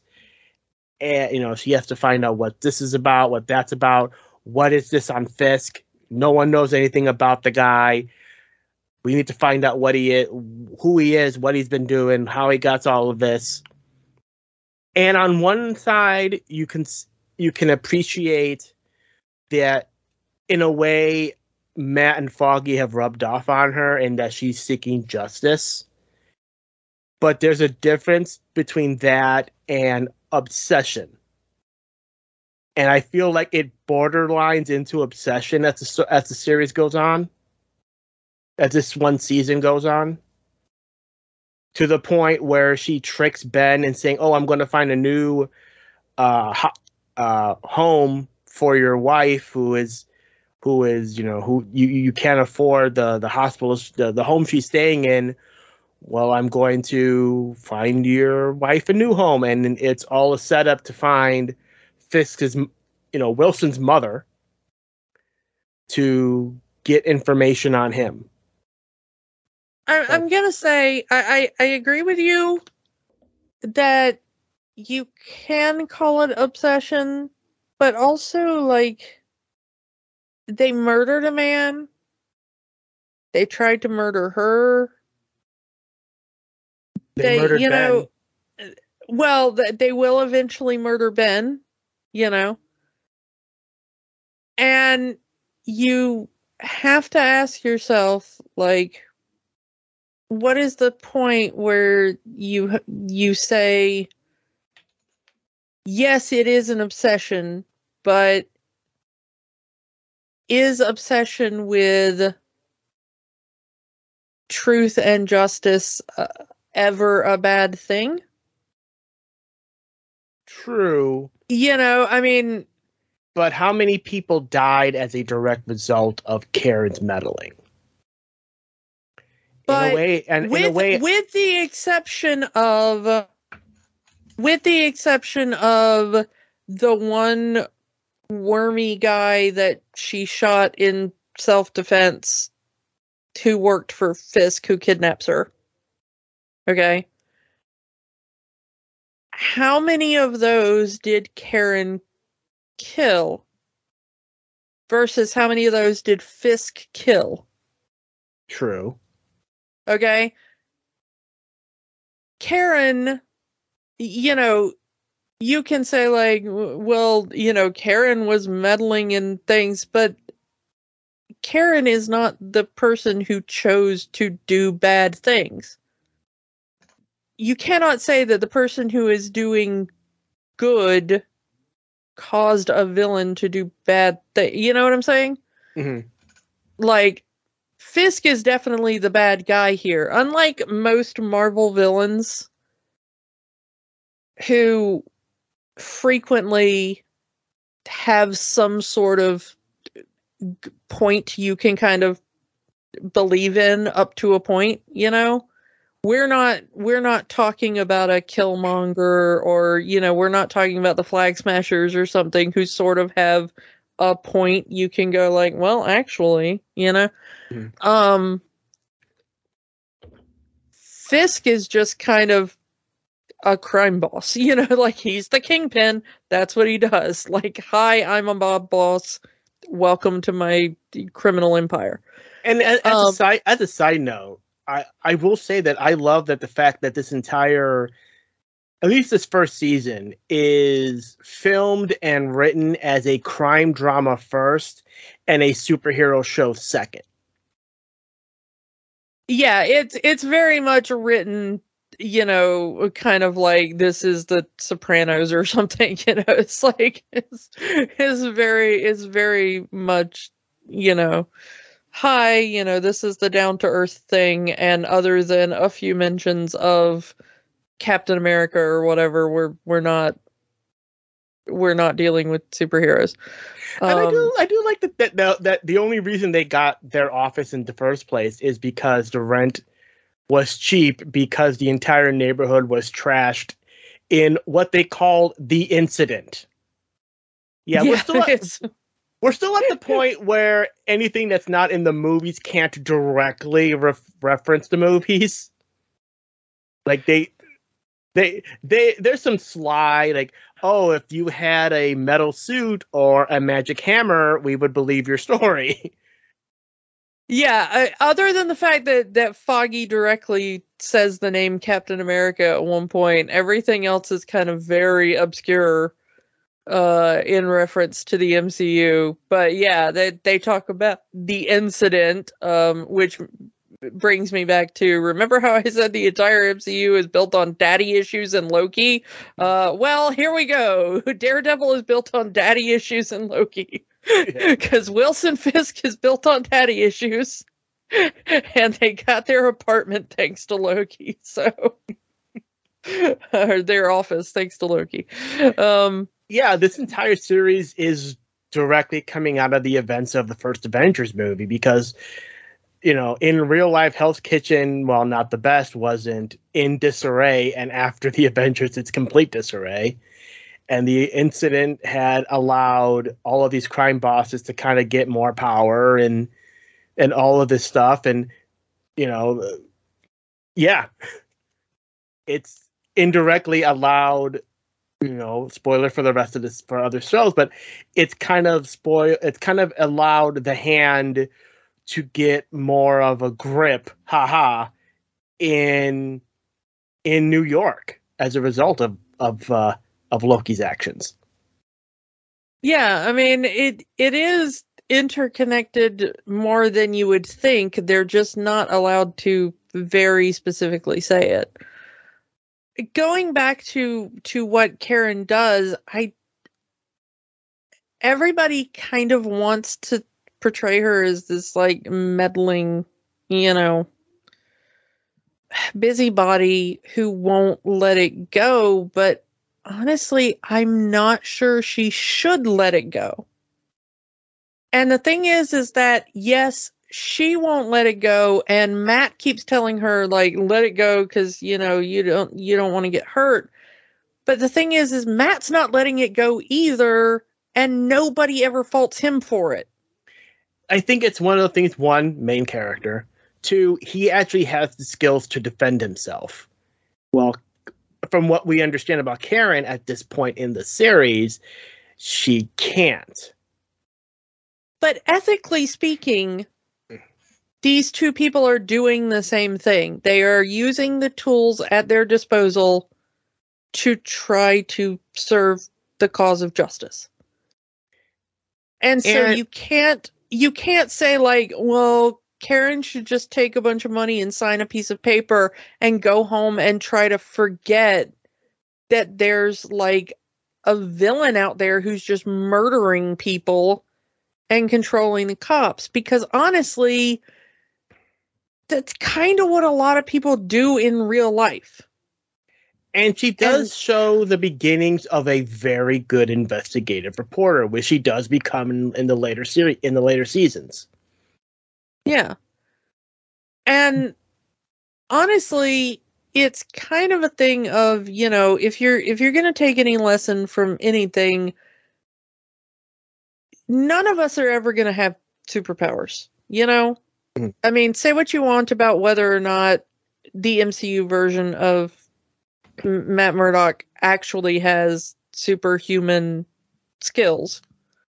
None of us are ever going to be Daredevil or Captain America or, you know, whatever. A lot of us could be Karen Page. A lot of us could be Foggy Nelson. We we could have those skills. Mhm. We could do those things. I just do find it kind of eh, that you know because of her, Ben Urich dies and then she takes his job. But you know what? Ben also knew what he was getting into. And, and and that's true. He even says he you know he knows what's getting, he and he even knows by saying I went to your mother's house alone. He knows what's about to happen to him, and he but he's doing it to protect Karen. And Yeah. yes, it's it's not lost on me that her name is Karen, and she's putting her nose where it probably shouldn't go. Years before that term became a thing. Yeah. But the thing is is that Ben has been doing this long before he met her. And, And- he spends the entire like first chunk of the season complaining that they don't do this sort of thing anymore. You know, papers don't do this sort of thing anymore. His boss won't let him print this sort of thing anymore. You know, he has to go around and and do a blog basically to get it out there cuz it it won't be printed. And we find out later in in one part the editor is right. Those kind of stories don't sell newspapers anymore because not many people buy newspapers anymore. On the other hand, we also find out that it's not the editor, it's his secretary that works for Fisk. So Fisk has people already in the media spinning his story. Yeah. Who knows what other people work for him? We never see that happen in the show, but who knows what other people work for him on the news networks at the other papers, you know? Yeah, and probably the television media and the, you know, Yeah. other thing. I mean, and you don't need to own the CEOs of places necessarily, although he very much might have some sway with them because, you know, we see him going to fancy parties and hobnobbing with them, you know? Mhm. but if you can get one person in a lower down position in the right place to just make sure a memo never makes it to somebody or a email gets deleted or a, you know Mhm. uh, a lot of those people just at the at the very top things just go through their you know secretaries or their assistants or whoever and if you can make sure that the assistant doesn't see it or the you know the assistant works for you or the whatever then it never makes it to the top person. They never hear about it. They never you know.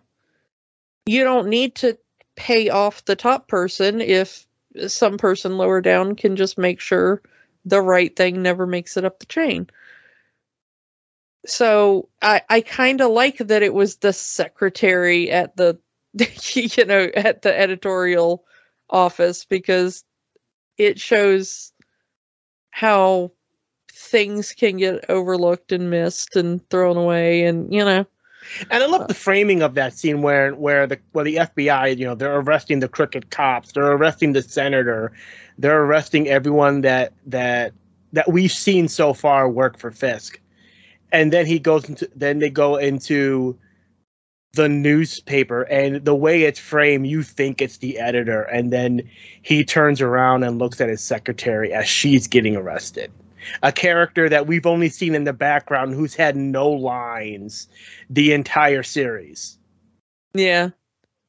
I just want to say that I like that scene because it uses Nessun Dorma, which you hear all the time, but it kind of is one of the few shows that really uses it in a sort of uh properly thematic way. Um given the the lyrics and the the original intent of the song. So I I, I just kind of want to say that bravo to them for for using that in that way. Um, I just don't I just don't like when eh, the way that they treat eh, uh eh, Karen both in the show and the way a lot of fans treat treat Karen for the like oh she should have let things go with Fisk because I support Karen and you know even though it's very sad what happened to Ben I think Ben absolutely knew what he was getting into. And I think that even though it is sad what happened to Ben, I honestly think that's the way Ben would have wanted to go out.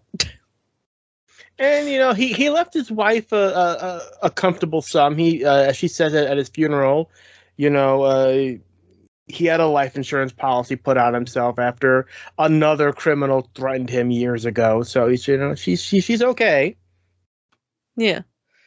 Uh, it's it's it's not exactly like uh, you know when you when you talk about how uh, Karen eventually ends up in Ben's job. It's not like she immediately like is like, well, Ben's you know barely even cold. Let's move into his Yeah, like that's but, like you know, way further down the road. But yeah, yeah, but but you know, uh, like you know, that that that chain of events that cannot be ignored. But also, you know, to get back to Foggy, Foggy also has, you know, while Karen has the guilt that she caused Ben's death, Foggy gets the guilt of M- Mrs. Cardenas' death yeah, because you know, while Matt's saying, "Hey, take the money, move out," it's not worth the fight. While Foggy is saying, "Nah, fight, take it to the man. It's your house, it's your home. They can't kick you out of your home." And, and and you know again, Foggy's right. Foggy is is right on that one, and once again, he's not to blame for her death. Fisk is to blame for her death. It is the right thing to do to fight these these things. You know, you are you are not Yes, if you if you feel you are in danger and you need to make a strategic retreat to to save yourself or you know the people you love, I'm I'm not going to say like you know every fight should be a fight to the death. Okay, I'm I'm not saying that. But I don't think that either Foggy or Mrs. Cardenas could have seen uh, that like oh Wilson Fisk is willing to blow up several neighborhoods using a suspicious gas leak because he's annoyed about this situation. because the the people he works for need this specific block. And again, teaser for season two, teaser for the defenders of how important this one city block is. Yeah, But, but yeah. but I mean if you're just imagining like well this is just a landlord being unreasonable foggy is is correct. That is a point where you should fight. You have every ethical right to that you Mhm. know? He did not realize that her life was in that much danger because he did not realize what a absolute psychopath Wilson Fisk was at that point. So, you know, did not have all the information there. Um so again, Foggy is not at fault. Yes, you should fight, you know. Uh Matt maybe had a little more information. I I still don't know if if Matt was completely in the right at, at that point because I don't think Matt foresaw them doing what they did either. Um, he might have thought like Fisk is the type of guy to send mobsters to her home to, you know, beat her up or something. As far as you're that- aware, that was yeah. probably as far as you're aware, uh, Mr. Tully, later Fisk, wants to take that land and turn it into condominiums. Little did we know that that's going to be the office building, that will be the layer of the hand and the defenders, Yeah, blah, blah, yeah. blah, blah, blah. But, you know, they didn't know what the importance of this one city block was at that time. yeah. But yeah, Um, but yeah, so I mean, Matt may have had a a slight thing of like, no, you know, the people you're dealing with might be willing to come break your knees over it, so you know, maybe don't put her in that kind of danger. But you know, I'm still saying Foggy was right, uh, from the information he had. I'm still of the the opinion that you know pe- people backing down is kind of most of the problem with the world. But I think it's I think you know we've kind of danced danced around Mr. we we don't say his name even though we've said his name a lot. So uh we we should probably talk about uh our our kingpin himself here and his story cuz this season really does belong to him and setting him up. played amazingly by Vincent D'Onofrio. Yeah. Like, who who we have talked about before on, on the show. not his Um, first dance with Marvel, as Yeah. uh, he, he he he was Thor in Adventures in Babysitting. I had to mention that. Yeah, But yeah, but he was amazing here as the Kingpin, as Wilson Fisk, and his whole story is um is interesting in itself. The mirroring between Matt Matt's relationship with his father and Wilson's relationship with his father. We get the flashback uh, how Wilson's father was running for city councilman. He thinks he has ideas that'll better the city, but he's really doing it for more of, hey, I want to be a big shot. And the way to be a big shot is to get into politics. he he wants money. He Yeah. wants money. He wants a house. Someone He- getting into politics for the money, that never happens. Yeah, but I mean that's that's what he says to to Wilson. Like you want to be somebody, get on the city council, and that's your ticket in. And he And he- talks about this other guy that he knows, and he says, you know, do you remember him? And Wilson says no, and he says, yeah, that's because as soon as he got on the city council, everybody started putting money in his pocket, and he bought a house and he moved out. Like he he, you know, he lives in a in a better area of the city now. And of course, he loses the election, but he still wants to keep his campaign signs up for some reason. Uh, uh, while someone that loses the election that can't accept that he lost the election, that never happens. Yeah. Uh. But uh, but the point is that you know, like the lessons that Matt learned from his father and the lessons that Wilson learns from his father.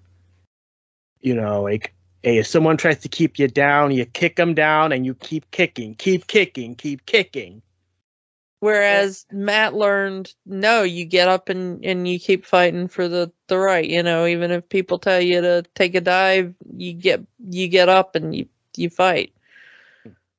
Wilson was taught to to look away when when people were being abused and Matt was you know he lost his sight trying to save a man from being hit by a truck yeah as a as a child you know mm. Um it's it's the exact opposite down to the fact where we have a scene where we see both boys take their first drink of alcohol. It's such an interesting juxtaposition of, you know, Matt's father giving him the drink to to steady his nerves when when Matt says I don't want to do it and he's like, you know, take the drink it'll steady your hands to to help fix me up after a fight. And you know he talks Matt through it and he's very gentle and he's very, you know, whereas Wilson's dad gives him the drink and then mocks him and you know humiliates him and his, yeah uh, for uh granted he is a young fat kid so obviously he would get bullied but his father is the biggest bully of them all his father ridicules him for fat. Hey you know don't feed him this this garbage. It's going to make him fatter than he ever is. And also you know it's an abusive household. He his verbally he abuses his son and physically he abuses his wife. Yeah. And he he shows wilson in instead of you know matt's dad teaches him about fair fights. You know matt's dad is a boxer. You fight someone your own weight class. You know you go into the ring. There are rules. You know you put on gloves. You you spar. You you know it's all very regimented. Wilson's dad shows up and he finds yeah the the bully that's been hitting his kid but he is a grown man and this is a child and what does he do he beats the child up and then once the bat, child yeah. yeah with a baseball bat and then once the child is on the ground and begging him to, to stop, he brings Wilson in and he tells him to kick the the child and keep kicking. Kick him while he's down. Yeah, kick him while he's down over and over and over again. So not only do you do you like bring a weapon and hit an unarmed opponent who is smaller and weaker than you, but then you attack a, an opponent when they're down. You know, as there is nothing fair at all about the way Bill Fisk fights. And the mirroring of the wall. Because er, earlier in the in, in the in the season we see Fisk buy this plain white painting from Vanessa. We think because oh he's trying to impress Vanessa. Oh I'll buy this painting and she'll think I'm some sort of art buff and I uh, I'll, I'll get her to go out with me. But in reality, it looks exactly like the white painted wall he had in his childhood. The one his father told him to stare at and think about becoming a man and he says I stare at that painting every day when I get up because that's what he was doing when he was a child. Yeah. It's that, you know, while he tries to remind himself, he says this I try to remind myself every day that I'm not my father. But look at him every day. He's putting on his dad's cufflinks he's looking at a painting that is an exact representation of the wall his father forced him to look at every day when he was a child. in the mirror every day, and I love how that scene is set up. In the mirror every day, he doesn't see himself as a man, as a grown man. He sees himself still as that scared little boy that his father would abuse. So no matter how many times, how much he has tried to run away from his father, it's still consuming him. It's still part of his life, whether he wants it to be or not. Yeah, and it's it's so tragic, you know, that that's where he is stuck mentally. And it's probably why he speaks the way he does because he's trying to hide because his father had that accent. He and the young actor they get to have to play him it kind of has a little bit of that accent too. That new york accent. And because when you first see the episode you go why is d'onofrio delivering the lines this way? And it makes sense when you realize it's him trying to talk how he sees a sophisticated man should talk and not as this poor kid from the streets. Whereas, you know, even though Matt had a good education and is extremely knowledgeable and stuff, he does speak a, a little more like a New Yorker.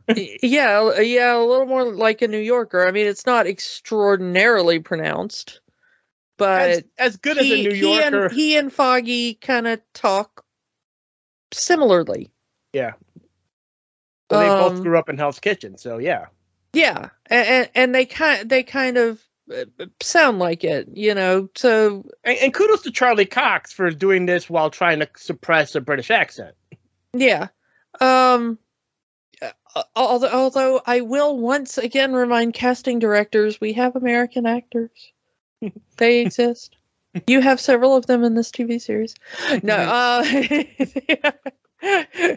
um, the uh, but yeah, I mean it's it is the the difference between you know the the person who is trying to project that that power and that idea. But uh, the thing is, though, is that Wilson is also not an unintelligent man and not an uh, unsophisticated man in in some ways. Uh, we know that he has learned multiple languages over the course of his career. Mm-hmm. Uh, even though he has his little lackey translate for him, he has learned the languages of all of the people that he has to do dealings with. So he has learned Japanese, he has learned Russian, he has learned Mandarin. I think it's more of just in case they're talking crap behind his back rather than uh, and keeping the translator for appearances kind of deal. But that's still an incredibly savvy move that not a lot of people are capable of or mm. would be willing to follow through on. So it it shows a great deal of tenacity and a great deal of intelligence and uh, intelligence forethought. intelligence in the appearance of ignorance. Well, yeah, I mean, it's and it also, you know, shows intelligence on the part of Madame Gao that she figured out a long time ago that he spoke all those languages and the translator was just for appearances. um, oh, oh, we can talk about Madame Gao. yeah, that would, that's probably my favorite scene with Madame Gao in the first season is is her meeting with uh with Fisk where she's like, "Yeah, we don't need the translator, do we?" And he was like, "Wait, you speak English?" And she's like, "Yeah, and I know you speak Mandarin and everything." I love that she was just that one step ahead of him and he was like, "How long have you known?" She's like, "Oh, for a while. And I know you speak Japanese and Russian too." like, yeah. So why are you speaking to me now? Cuz you're slipping up cuz you got a girl now. yeah. But Um, you know, you know, the whole thing of of of of Wilson just getting fed up of the abuse, of getting fed up of the verbal abuse from his father, the physical abuse to his mother, he just can't take it. And he takes the lesson that his father taught him. You know, his father took a weapon and beat down this other guy, this teenager, and then ki- told Wilson to kick him. So that lesson goes back to him where Wilson picks up a hammer, wait until his father's back is turned, and bashes his skull in. All Yeah. while he's saying, keep kicking him, keep kicking him, keep kicking him. but you know, I think that the person we gotta we gotta mention at that point is his mother, who just looks at her son, who has completely lost it at that point. Because I I don't think he realized what he was doing at that point. You know, he he just snapped. You know, he's he's what twelve at, He, he at was just moment. trying to protect his mom. Yeah, and and he he's he's just trying to protect his mom. The the mom sees it and she realizes what's happened like okay, my husband's dead and if anybody finds out, they're going to take my son away from me. And she loved her son. She immediately just looks at him and is like, "Get this all." To like no emotion no no panic no nothing she just looks at her son she's like it's okay baby it wasn't your fault you were just trying to help your mama get the soul Like- It sounds like she's been planning this for a while. and i mean i wouldn't blame her if she had been so yeah i'm not blaming young wilson or marlene at that point for what they did uh uh, bill was awful and you know He had it Uh, coming. Yeah, I mean, he he had it coming. It's fine. It's fine. If it wasn't But- Wilson, it would have been the mob bosses he owed money to. And and and there's a nice, you know, I never noticed it until this rewatch. Was uh, the mob boss that Wilson's father owed money to is the first mob boss that Wilson gets rid of Yeah. when he well, as an adult. It's like, yeah, you, you uh, my father may be may have been a POS, but you're still a POS too for for getting money out of him. So you know, we'll take you out first. The the thing is, is that that is a another thing. Uh, I mean, you know, spoilers for a later season, but that is another thing about the difference between uh, Fisk and M- Matt Murdock is that when Wilson Fisk had the uh had the ability to take out somebody who did his father wrong that's what he did. And Matt is presented with a similar choice in later season. And instead he says no and just calls the police and turns it over to the proper authorities as it were Mhm. uh, rather than than taking you know vengeance for personal reasons and that's something that Stick kind of berates Matt for. He that Matt isn't willing to take that next step to kill. He comes close many times in the show to crossing that line, but he he can't do it. To the yeah point, and and To- I, I i i love that about him. I mean it's it's what makes him such a good character is that idea of him being right up against that line and being able to pull himself back from it. And you know that is you know people make the comparisons between daredevil and batman batman doesn't kill because he knows if he crosses that line there's no going back daredevil doesn't kill because he doesn't want to cross the line at all Yeah, and we see it several times in the in the first season. You know, there's there's even you know the the one point where the guy just he's he's got the one guy and he's asking him for information on Fisk before he gets the name Fisk. And he's like, you know, tell me who you work for and all that kind of stuff. And the guy's like, nah, you just you go ahead and kill me. Go ahead and kill me because I'm dead anyway if I if I talk to you. Matt refuses and the guy calls Matt a coward and then kills himself. Yeah. Um, which terrifies Matt, you know, uh, just just being there, and that happens a couple of times, you know, where they're the the deaths around him are accidental or the other people, you know, cause their their own deaths out of fear of what Fisk will do to them or their families if he thinks they talked. Yeah. Um, so they they make it look like they were killed by their their attacker, you know, killed by by Matt so it looks like they died rather than than speaking.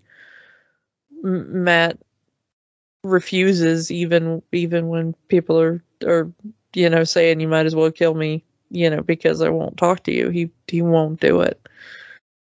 The bit about Fisk is and his thing of you know Matt we've we've talked and and joked about you know his kind of you know running a train through through the Marvel universe, but um, Fisk has the the one woman that he falls for, Vanessa, the art dealer, and how that kind of changes him.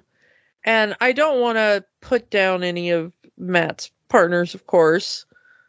Fisk's love becomes eh, bizarrely obsessive in a very bad way.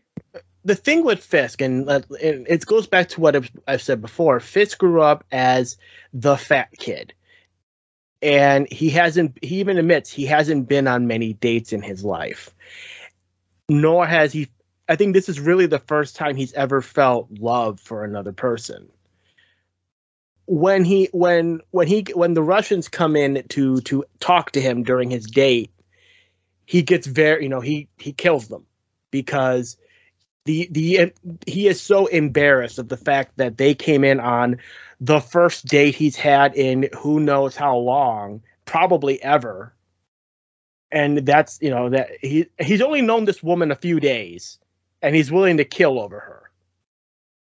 I think that's kind of one of the reasons why I like Matt's approach a little bit versus Wilson's is that a lot of people would be like, "Oh, but look at Fisk. He like immediately falls in love and would do anything for her and stuff."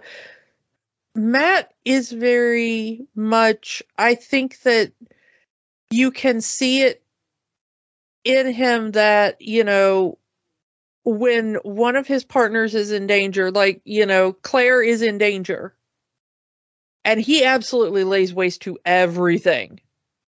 But also when Claire goes like, "Okay, I need some some time. I got to go skip over there and do some things." He's like, "All right, you have fun.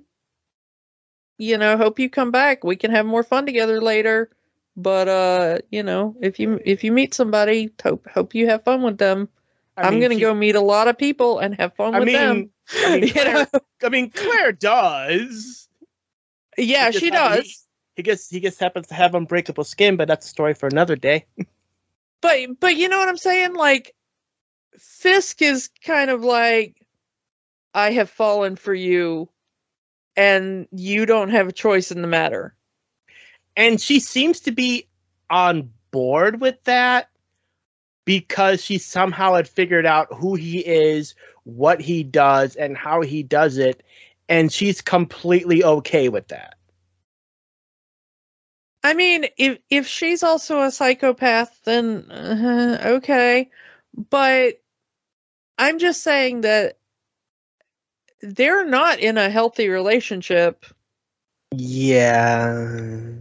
I mean, I mean, I mean say what you want about Matt, but all of his relationships are way more healthy because they're, they're kind of, you know, he he is very protective in that in that way of like you want to say like okay well love is is protection and everything like Matt will absolutely take down 15 guys to save somebody he had a one night stand with. But also, if you- if you're like, okay, you know, but thank you, uh, I I need you to, to keep your distance. He'll be like, okay, yeah, no sweat. Yeah, he, he respects bou- he respects boundaries. Yeah. Can you imagine Wilson Fisk respecting a boundary? No, no, you cannot. I mean, in an alternate universe, he ripped Hope in reality just to get her back. yeah, But I, I also think that comes from, like I said, Fisk was the fat kid. He never had a lot of dates as a young person, probably ever. And here's the one person who is giving him that attention. So he's going to hyper focus on it and make that his entire world. You know, he even says that to her, you know, everything for you. To the point where he starts getting sloppy in his businesses and his business partners call him out on it. Even going to the point of trying to poison Vanessa because they see her as the problem. Like it was fine until this woman came into your life, and now we're on the verge of losing it all to this guy in a mask, which wouldn't have happened if you weren't focused on this woman. How many times do you know that to happen in real life, though, where people are like, yeah, I'm going to stop doing everything in my life because I've got a partner now. And then the entire friend group goes, oh, Yeah. we don't like it because they've got a partner now. And I'm like, oh my goodness, y'all need to stop it. Like on both sides. Yeah. On both sides. Both sides of that equation need to stop. it is unhealthy for everybody. Do not hyper focus on your partner. Do not blame your friend for falling in love with somebody. Like everybody in that situation needs to chill. Uh but yeah, it's it's uh so yeah, be be a Matt Murdock. but also Vanessa changes Fisk in a way f- that helps him more because if it wasn't for Vanessa, he wouldn't get the idea to go public with it, with his identity ahead of Ben printing the story about him. But then there's also the changes. Oh, you're not going to wear your father's conflicts anymore. You're not going to wear the black suit you've been wearing every day of your life. You're going to wear this uh, gray suit for a while. You know, a, a bit of a change up, a new a new look. I mean, yeah, baby steps, but it would have been nice if she'd have started with, you know, like, can we not murder people? You know, I mean, if you're going to change people, maybe. She's fully aware of who he is and what he does, and she's okay with that part. It's the public image that she wants to change. I'm mur- okay with the murdering, but can you just dress a little snazzier, sweetheart? yeah, that seems to be the whole thing with Vanessa. Like she's okay with the with the underhanded dealings and dealing with gangs and drugs and stuff and embezzling money and murdering people, but can you wear a better suit? I mean, she is an art dealer. Who knows? Yeah. The the whole power struggle between him and Matt and Matt finally finding the the one reasonable cop that is not on Fisk's payroll and him finally getting the the one cop that will uh, turn public evidence and Foggy's girlfriend deciding to help and bring her big powered law firm into things. And you know eventually they're able to bring Fisk's organization to you know attention with the help of the the blog post that Ben wrote so you know they they eventually do get him arrested because they have enough now to get all of those people that he's paid off arrested through the FBI. And I, Uh, yeah, and all of Fisk's business partners are dead. Yeah, because. Fisk murdered them all. The Russians are dead. Well, I mean, well, Most of Matt them are got to dead. some of them. Matt got to Nobu and burned him, but uh, he, he- he'll get better. Yeah. And then Madame Gao gets out of there saying, I'm going to go home. Oh, to China? N- no, somewhere else, somewhere far away where there's dragons and people with glowing hands. The, the much- Russians get off, and the the uh, guy who ran the uh, company that Karen worked for gets off, and Karen ends up taking out the, the wormy guy that works for Fisk. He and was it's just one of the friend. best things because you really you really have wanted that guy to die since he was introduced because he's just do- so wormy But it does show that Fisk did care about him. Because, you know, once they say, oh, he was just a wormy guy, he was my friend, and just beats one of his guy ha- one of his guys half to death for it. Which yeah says and a then, lot. and then which- one of the other guys standing next to him was like oh sir maybe you don't want to like absolutely just uh, beat one of your dudes to a pulp and he's like okay fine but it, it it- it does show that that is the closest thing Fisk has to a friend.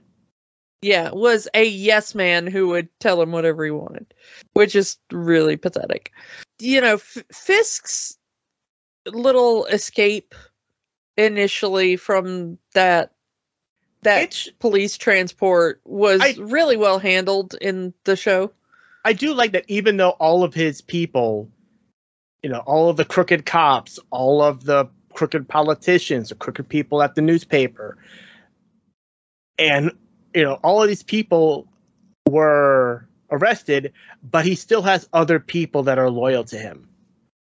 Just how far of a reach does he have, you know? Well, I mean, I think they were they were all mercenaries, probably. I mean, he had a bunch of In that bodyguards. so, final- yeah, That yeah.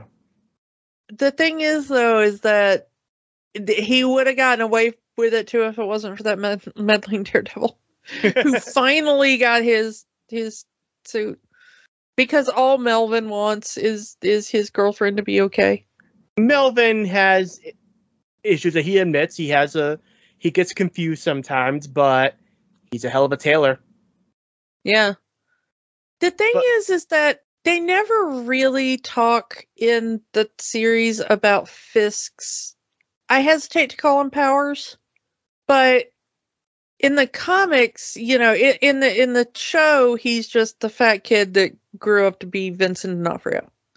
But in the comics, it's very clear that he he looks like what people think is a fat man until you fight him and then you realize that that's not fat that's 100% muscle I love that they explained that in the cartoon series, uh, the '90s cartoon series. Is like, no, no, I'm not fat. This is 300 pounds of pure muscle. yeah but i also kind of like that that they show that more on the tv series rather than say explicitly because and we've talked about this on the show before m- men who do well and and and women as well you know but people who do one like the the strongest weightlifting competitions like the strongest person in the world competitions and stuff the people who like drag cars and throw full size trees and stuff like that They're not looking like Schwarzenegger. No, yeah they do not look like you know captain america or thor or what an 80s They- pro wrestler. yeah they're not all ripped abs and pecs they have you know layers of fat and stuff around because you need that to keep those muscles in place in order to do those feats of strength you know, they look like wilson fisk yeah, there's bodybuilders and there's powerlifters, or uh, as uh, uh, uh, uh, as I've been told once, there's muscles for show and muscles for go. the muscles for for go as you said are absolutely look much more like Vincent D'Onofrio than they do uh, like most of the the heroes in the MCU. Yeah. Uh, so I, I I like that they they don't say you know like this is 100% muscle because if you have 100% muscle you can't do the the things that Kingpin does, and Kingpin is shown doing like very impressive feats of strength, including in the final fight with Daredevil um, where he almost wins. I mean, even though Daredevil's got the upgraded suit and you know he's he's there and he's ready to to take on Fisk. I mean, Fisk just absolutely beats the crap out of him, including lifting him up into the air and almost doing like a Bane backbreaker on him. Which uh, also amazing is amazing when he kind of does the same feats in Hawkeye, and people are saying, "Oh, they they they they they made Kingpin OP." Is like, did you not watch the show? Yeah, I mean, he does the exact same stuff in Hawkeye, including like getting hit by a car and getting back up, and I'm like, no, that's pretty much almost exactly what happens in in Netflix t- too, because he's in car accidents and gets up without like the other two guys in that car, like they're out like a light almost immediately, and Kingpin gets up like almost nothing happened, you know. He he picks up Daredevil like he's a ragdoll uh during that fight. And But- this is, and this is the first time uh, Matt gets right up on the edge of that line. He says, "I'm going to kill you." He doesn't because he pulls back, but after everything that Fisk has done throughout the entire season, no one would blame him if he killed him, but he just can't bring himself to do it. Yeah, I mean he he does render him unconscious. Hmm. But that's that's it. I mean, you know, it's Daredevil by a knockout, but uh, that's that's about it. Um and you know, finally letting uh letting his friend at the police department get the cuffs on him. And yeah, the last thing we see from Fisk is him looking at the white painted wall. In the cell, yeah. Yeah, you know, I mean, no matter how much he tries to run away from it, that will always be there. But it's like no matter how much he tries to get away from that part of his life, it's still going to be there in his mind. But it's also a perfect example of trauma is not an, an excuse.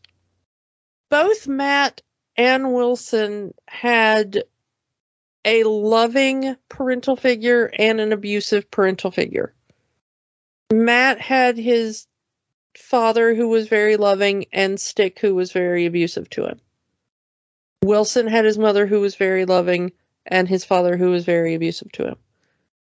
And they both learned similar lessons from each of those parental figures uh, because Stick tried to teach an almost identical lesson to what Wilson learned from his abusive father.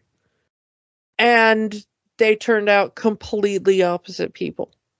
So while trauma does explain a lot about Fisk, it absolutely does not excuse anything about Fisk because Matt could have gone the same way and he chose the opposite path.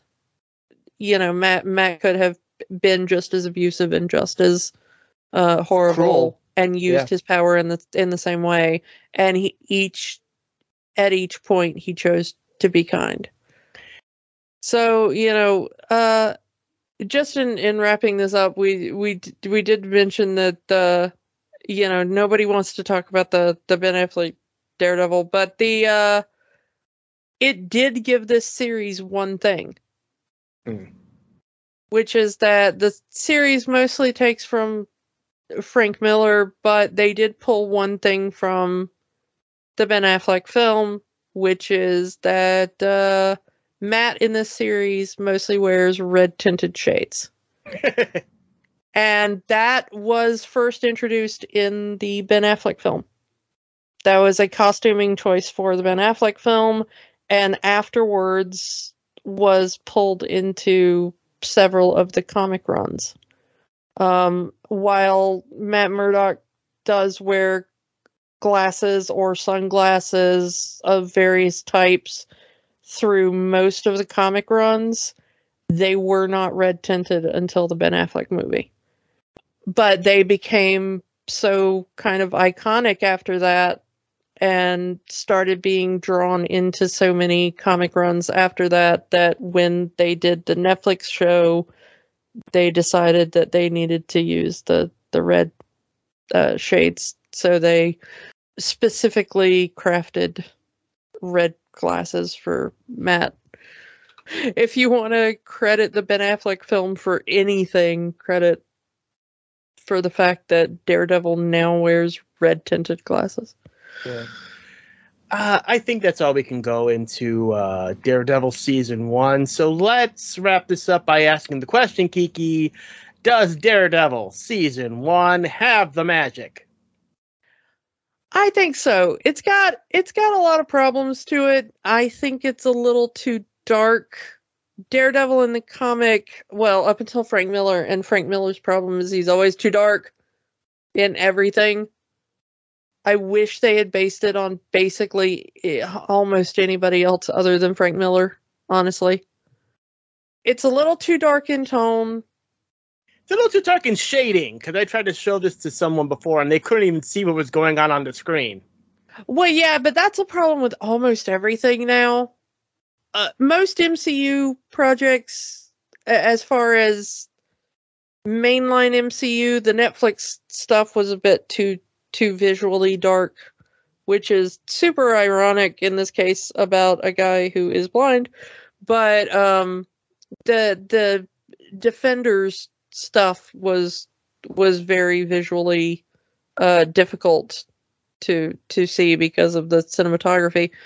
I agree with you, but as far as dark in tone, uh, because in most of the comic runs, Matt Murdock is very very funny, and they do give him moments of levity, and you know he he is snarky and stuff, but that's comics wise, the, yeah, that's one of the things I loved about his appearance in She-Hulk, and why some so many people hated that the way he was characterized in She-Hulk. Like this is still comic accurate. It's just a different comic that you're not reading because you only know of the Frank Miller run. Yeah, no. So uh, I mean, yeah, like I said, when anybody but Frank Miller's writing him pretty much. He's uh, very funny and, you know, a, a, lot more lighthearted and just absolutely gets it. um, so I, I really hope that the that the new series they're doing for Disney Plus uh, has all that. Uh, Charlie Cox has said that that's kind of going to be the tone.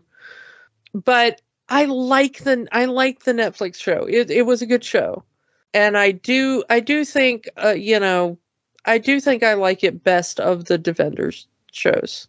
Uh, there are things to like about the other Defenders shows, and I'm not saying that I don't like a lot of the the stuff they did in the other Defenders shows, but I do think that Daredevil is is by far the the best of them. I'm going to say yes, it definitely has the magic. It does drag. Is there enough story for 13 episodes? Yeah, but I will agree with what you said earlier in that I wish they had put him in the red suit much earlier in the show than what they did.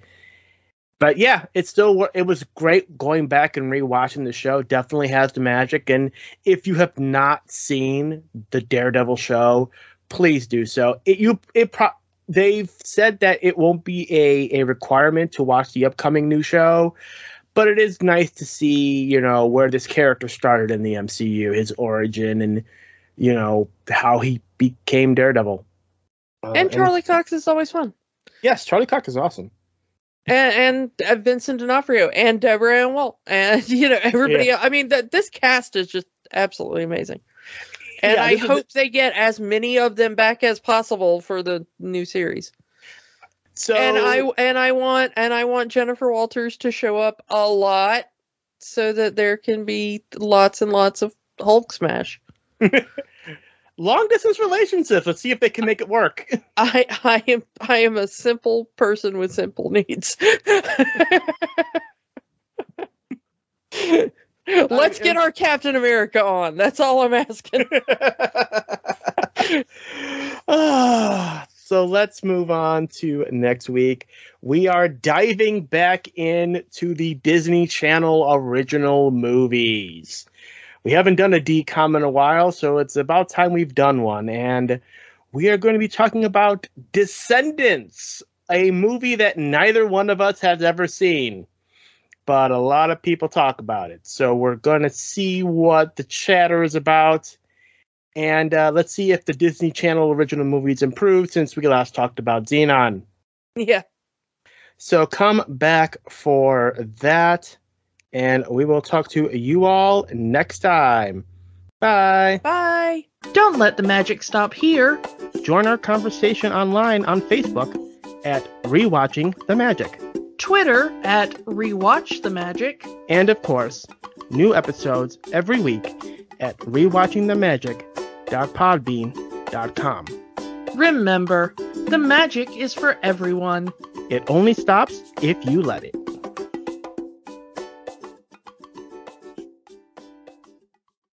If you want to help the fight for human rights in the U.S., the American Civil Liberties Union works to protect constitutional rights for all Americans. Their website is aclu.org. If you need reproductive services in the U.S. or wish to donate to those who do, go to abortionfunds.org for more info. The battle isn't over until the last person surrenders. The fight continues.